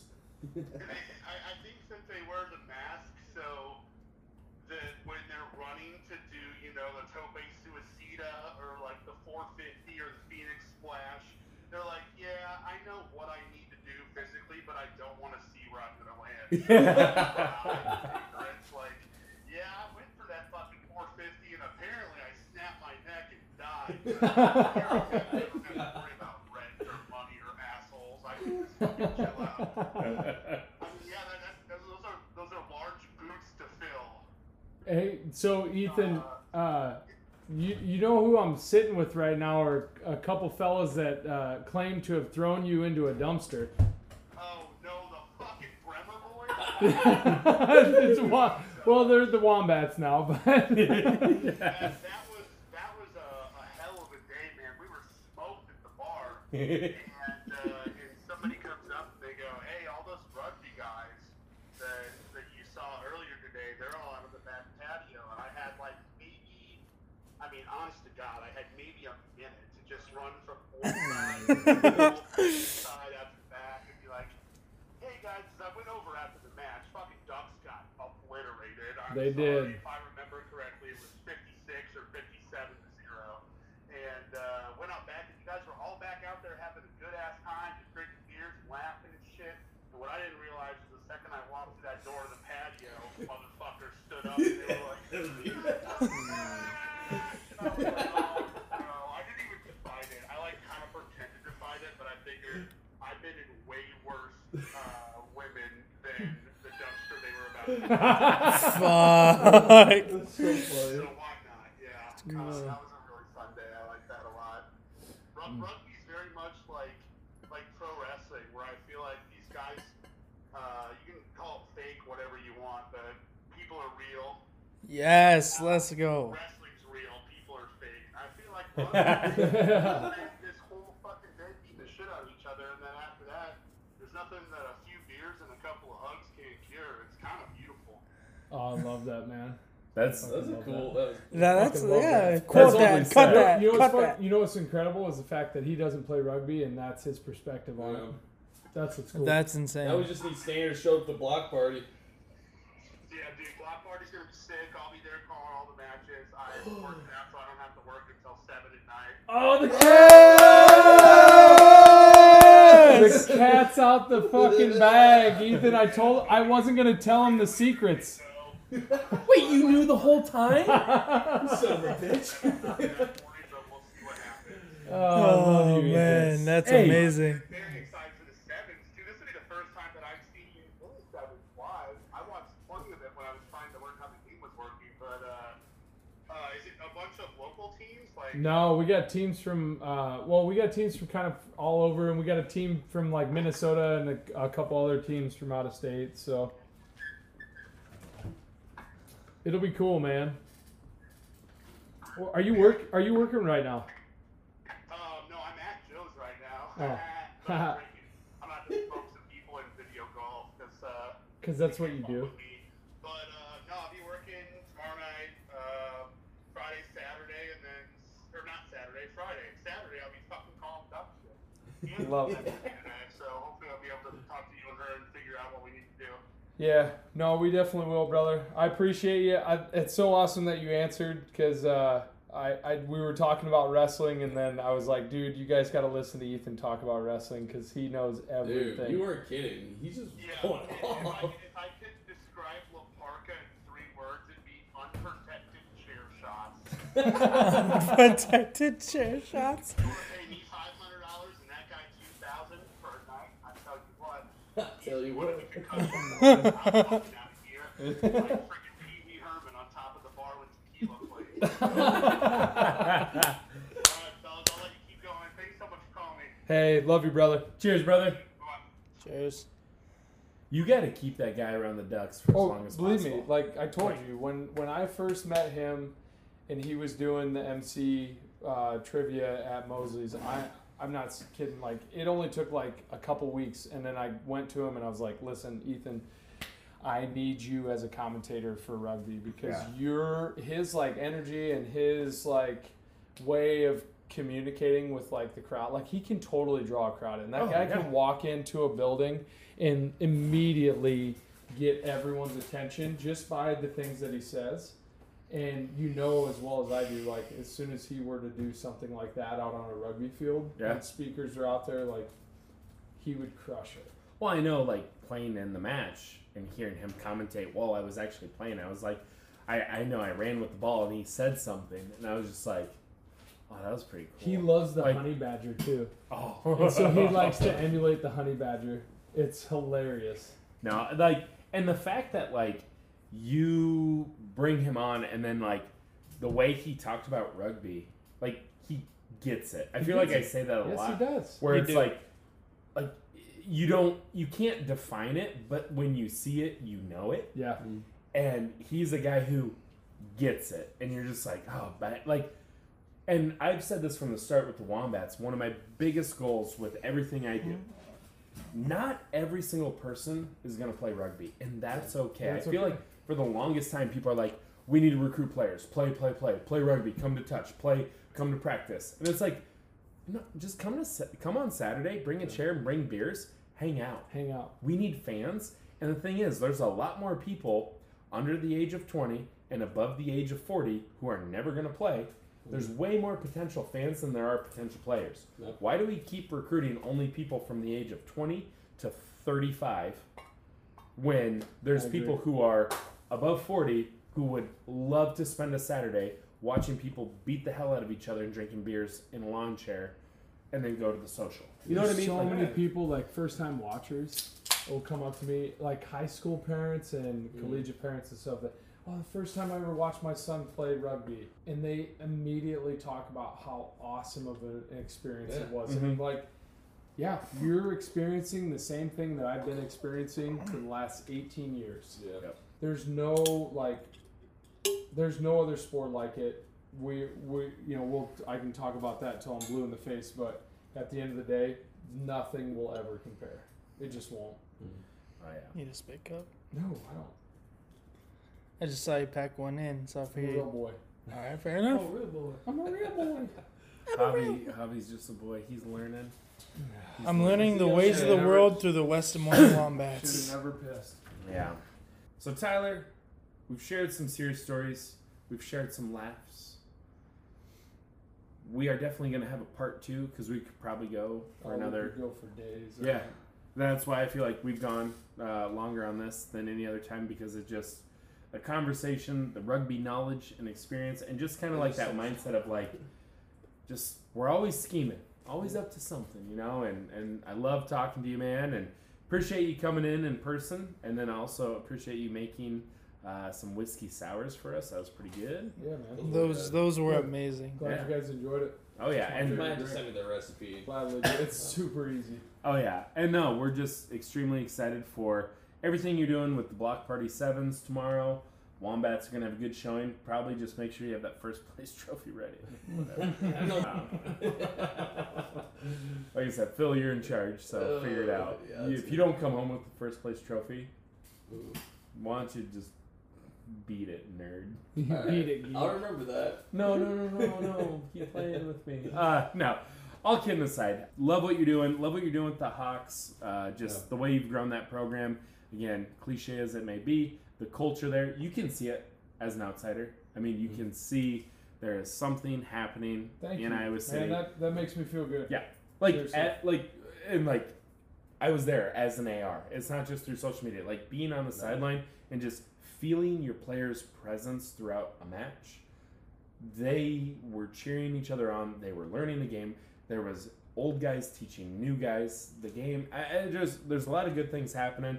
Love what you're doing, and then everything Iowa Rugby Union trying to grow the game in Iowa City through high school. Um, just love it. So thanks for coming on, man. Yeah, I appreciate it. Thanks for having me. You guys, uh, you know, it's awesome that you guys are doing this. Like, I think this this podcast, you know, we're, we're going to talk about this pod, podcast years from now, and you're going to be like thankful that you guys and grateful that you guys did this. And I, I know I will be because what you're doing right now is is the same thing that you're kind of doing with like the newsletter through the Iowa Mhm. Rugby Union. It's it's just getting information in front of more people because not everybody obtains information the same way Right. and this is just another avenue for that. Yep. And I think, uh, you know, you guys stay consistent with doing things like this. Um, I, I think you guys are gonna I think we as a state as a whole are going to reap the benefits from it. There's going to be more people that want to get involved because of this. So Oh yeah.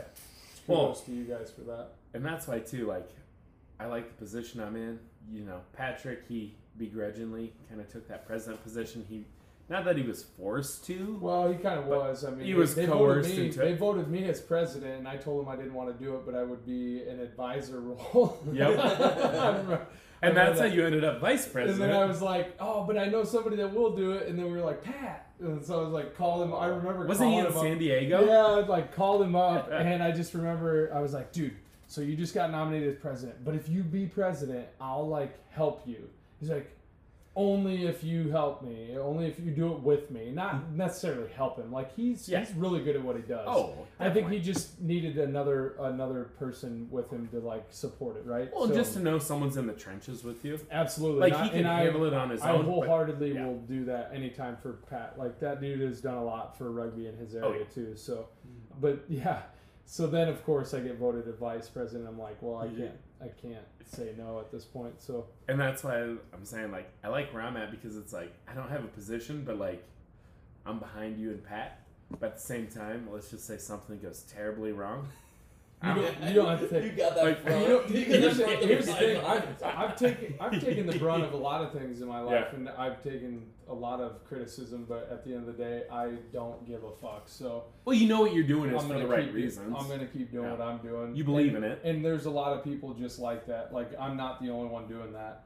There's a lot of people that take the brunt of a lot of different things, um, especially with this, you know, with rugby and what we're this kind of like uh, brainchild, so to speak, of all of us. Mm. Mhm. And at the end of the day, that's the best part about this is every single one of these people that are in those positions still keep doing what they're doing because they know it's going to work. Yeah. And everybody else, they're eventually just going to have to jump on ship. yep So No, and that's why too. Like it, it's easy to jump on board and support you and Patrick because it's like you're doing it for the right reasons, 100%. you know. And and again, there may be bumpy parts, but things are gonna work out, and it's uh, and that's why we're we're all about this. The future of rugby, on the field, off the field, it's bright. Let's let's let's uh, let's share it out. Like- Let's scream it from the mountaintops, you know. Absolutely. So yeah, Phil, say something nice to Tyler. Well, you were my original White Buffalo until Mr. Gray made fun of me for it, so I'm really happy you came on. Thanks This for is really me. fun. I knew this is exactly what it was going to turn into. I so- hey man, I, I seriously had this feeling like when I came over today, I'm like, dude, I'm gonna sit in this this garage For hours. We're Studio. forever. The studio. The sorry, the studio. Wood shop slash Shout out to the studio. studio. Javi, cut that. yeah, Javi cut it. Uh, no, I, I, that's exactly what I felt when I came in today. It's like we were gonna sit here and we were gonna bullshit for hours, and Yep. because that's what we do. Yeah, can I show you something funny on the rundown of our of our Google Note apps? Uh, look at third from the bottom. What does that say? Bullshitting with Dailey. you can't bullshit a bullshit, man. We all bullshit. Like literally, the rundown is like, all right, we're gonna we're gonna open, we're gonna do the ad read, we're gonna talk about this. This is how it's gonna lead into Tyler, and then normally we have a list of like questions and kind of the direction we want the conversation to go. Yeah. And for you, it just said bullshit with Dailey. But it was really natural. Like we, Yeah. we just knew it was it was gonna end up that Yeah. way. Oh yeah. Well, and the thing is, you're doing so many things that, like, it's just easy to bounce Yeah. around because like you're involved in so many things. It would be hard to cut this down just because it's like, well, we could have cut out the Demi Lovato thing, but That's God, staying in. that was That's wild. staying in. And also, I think that's our song for the summer. oh yeah. Do it for your mother. I'm cueing it right now. Oh. and with that being said, Tyler, we love you. Thank you. Love you I guys. got something Love you, funny. man. Javi, play the music.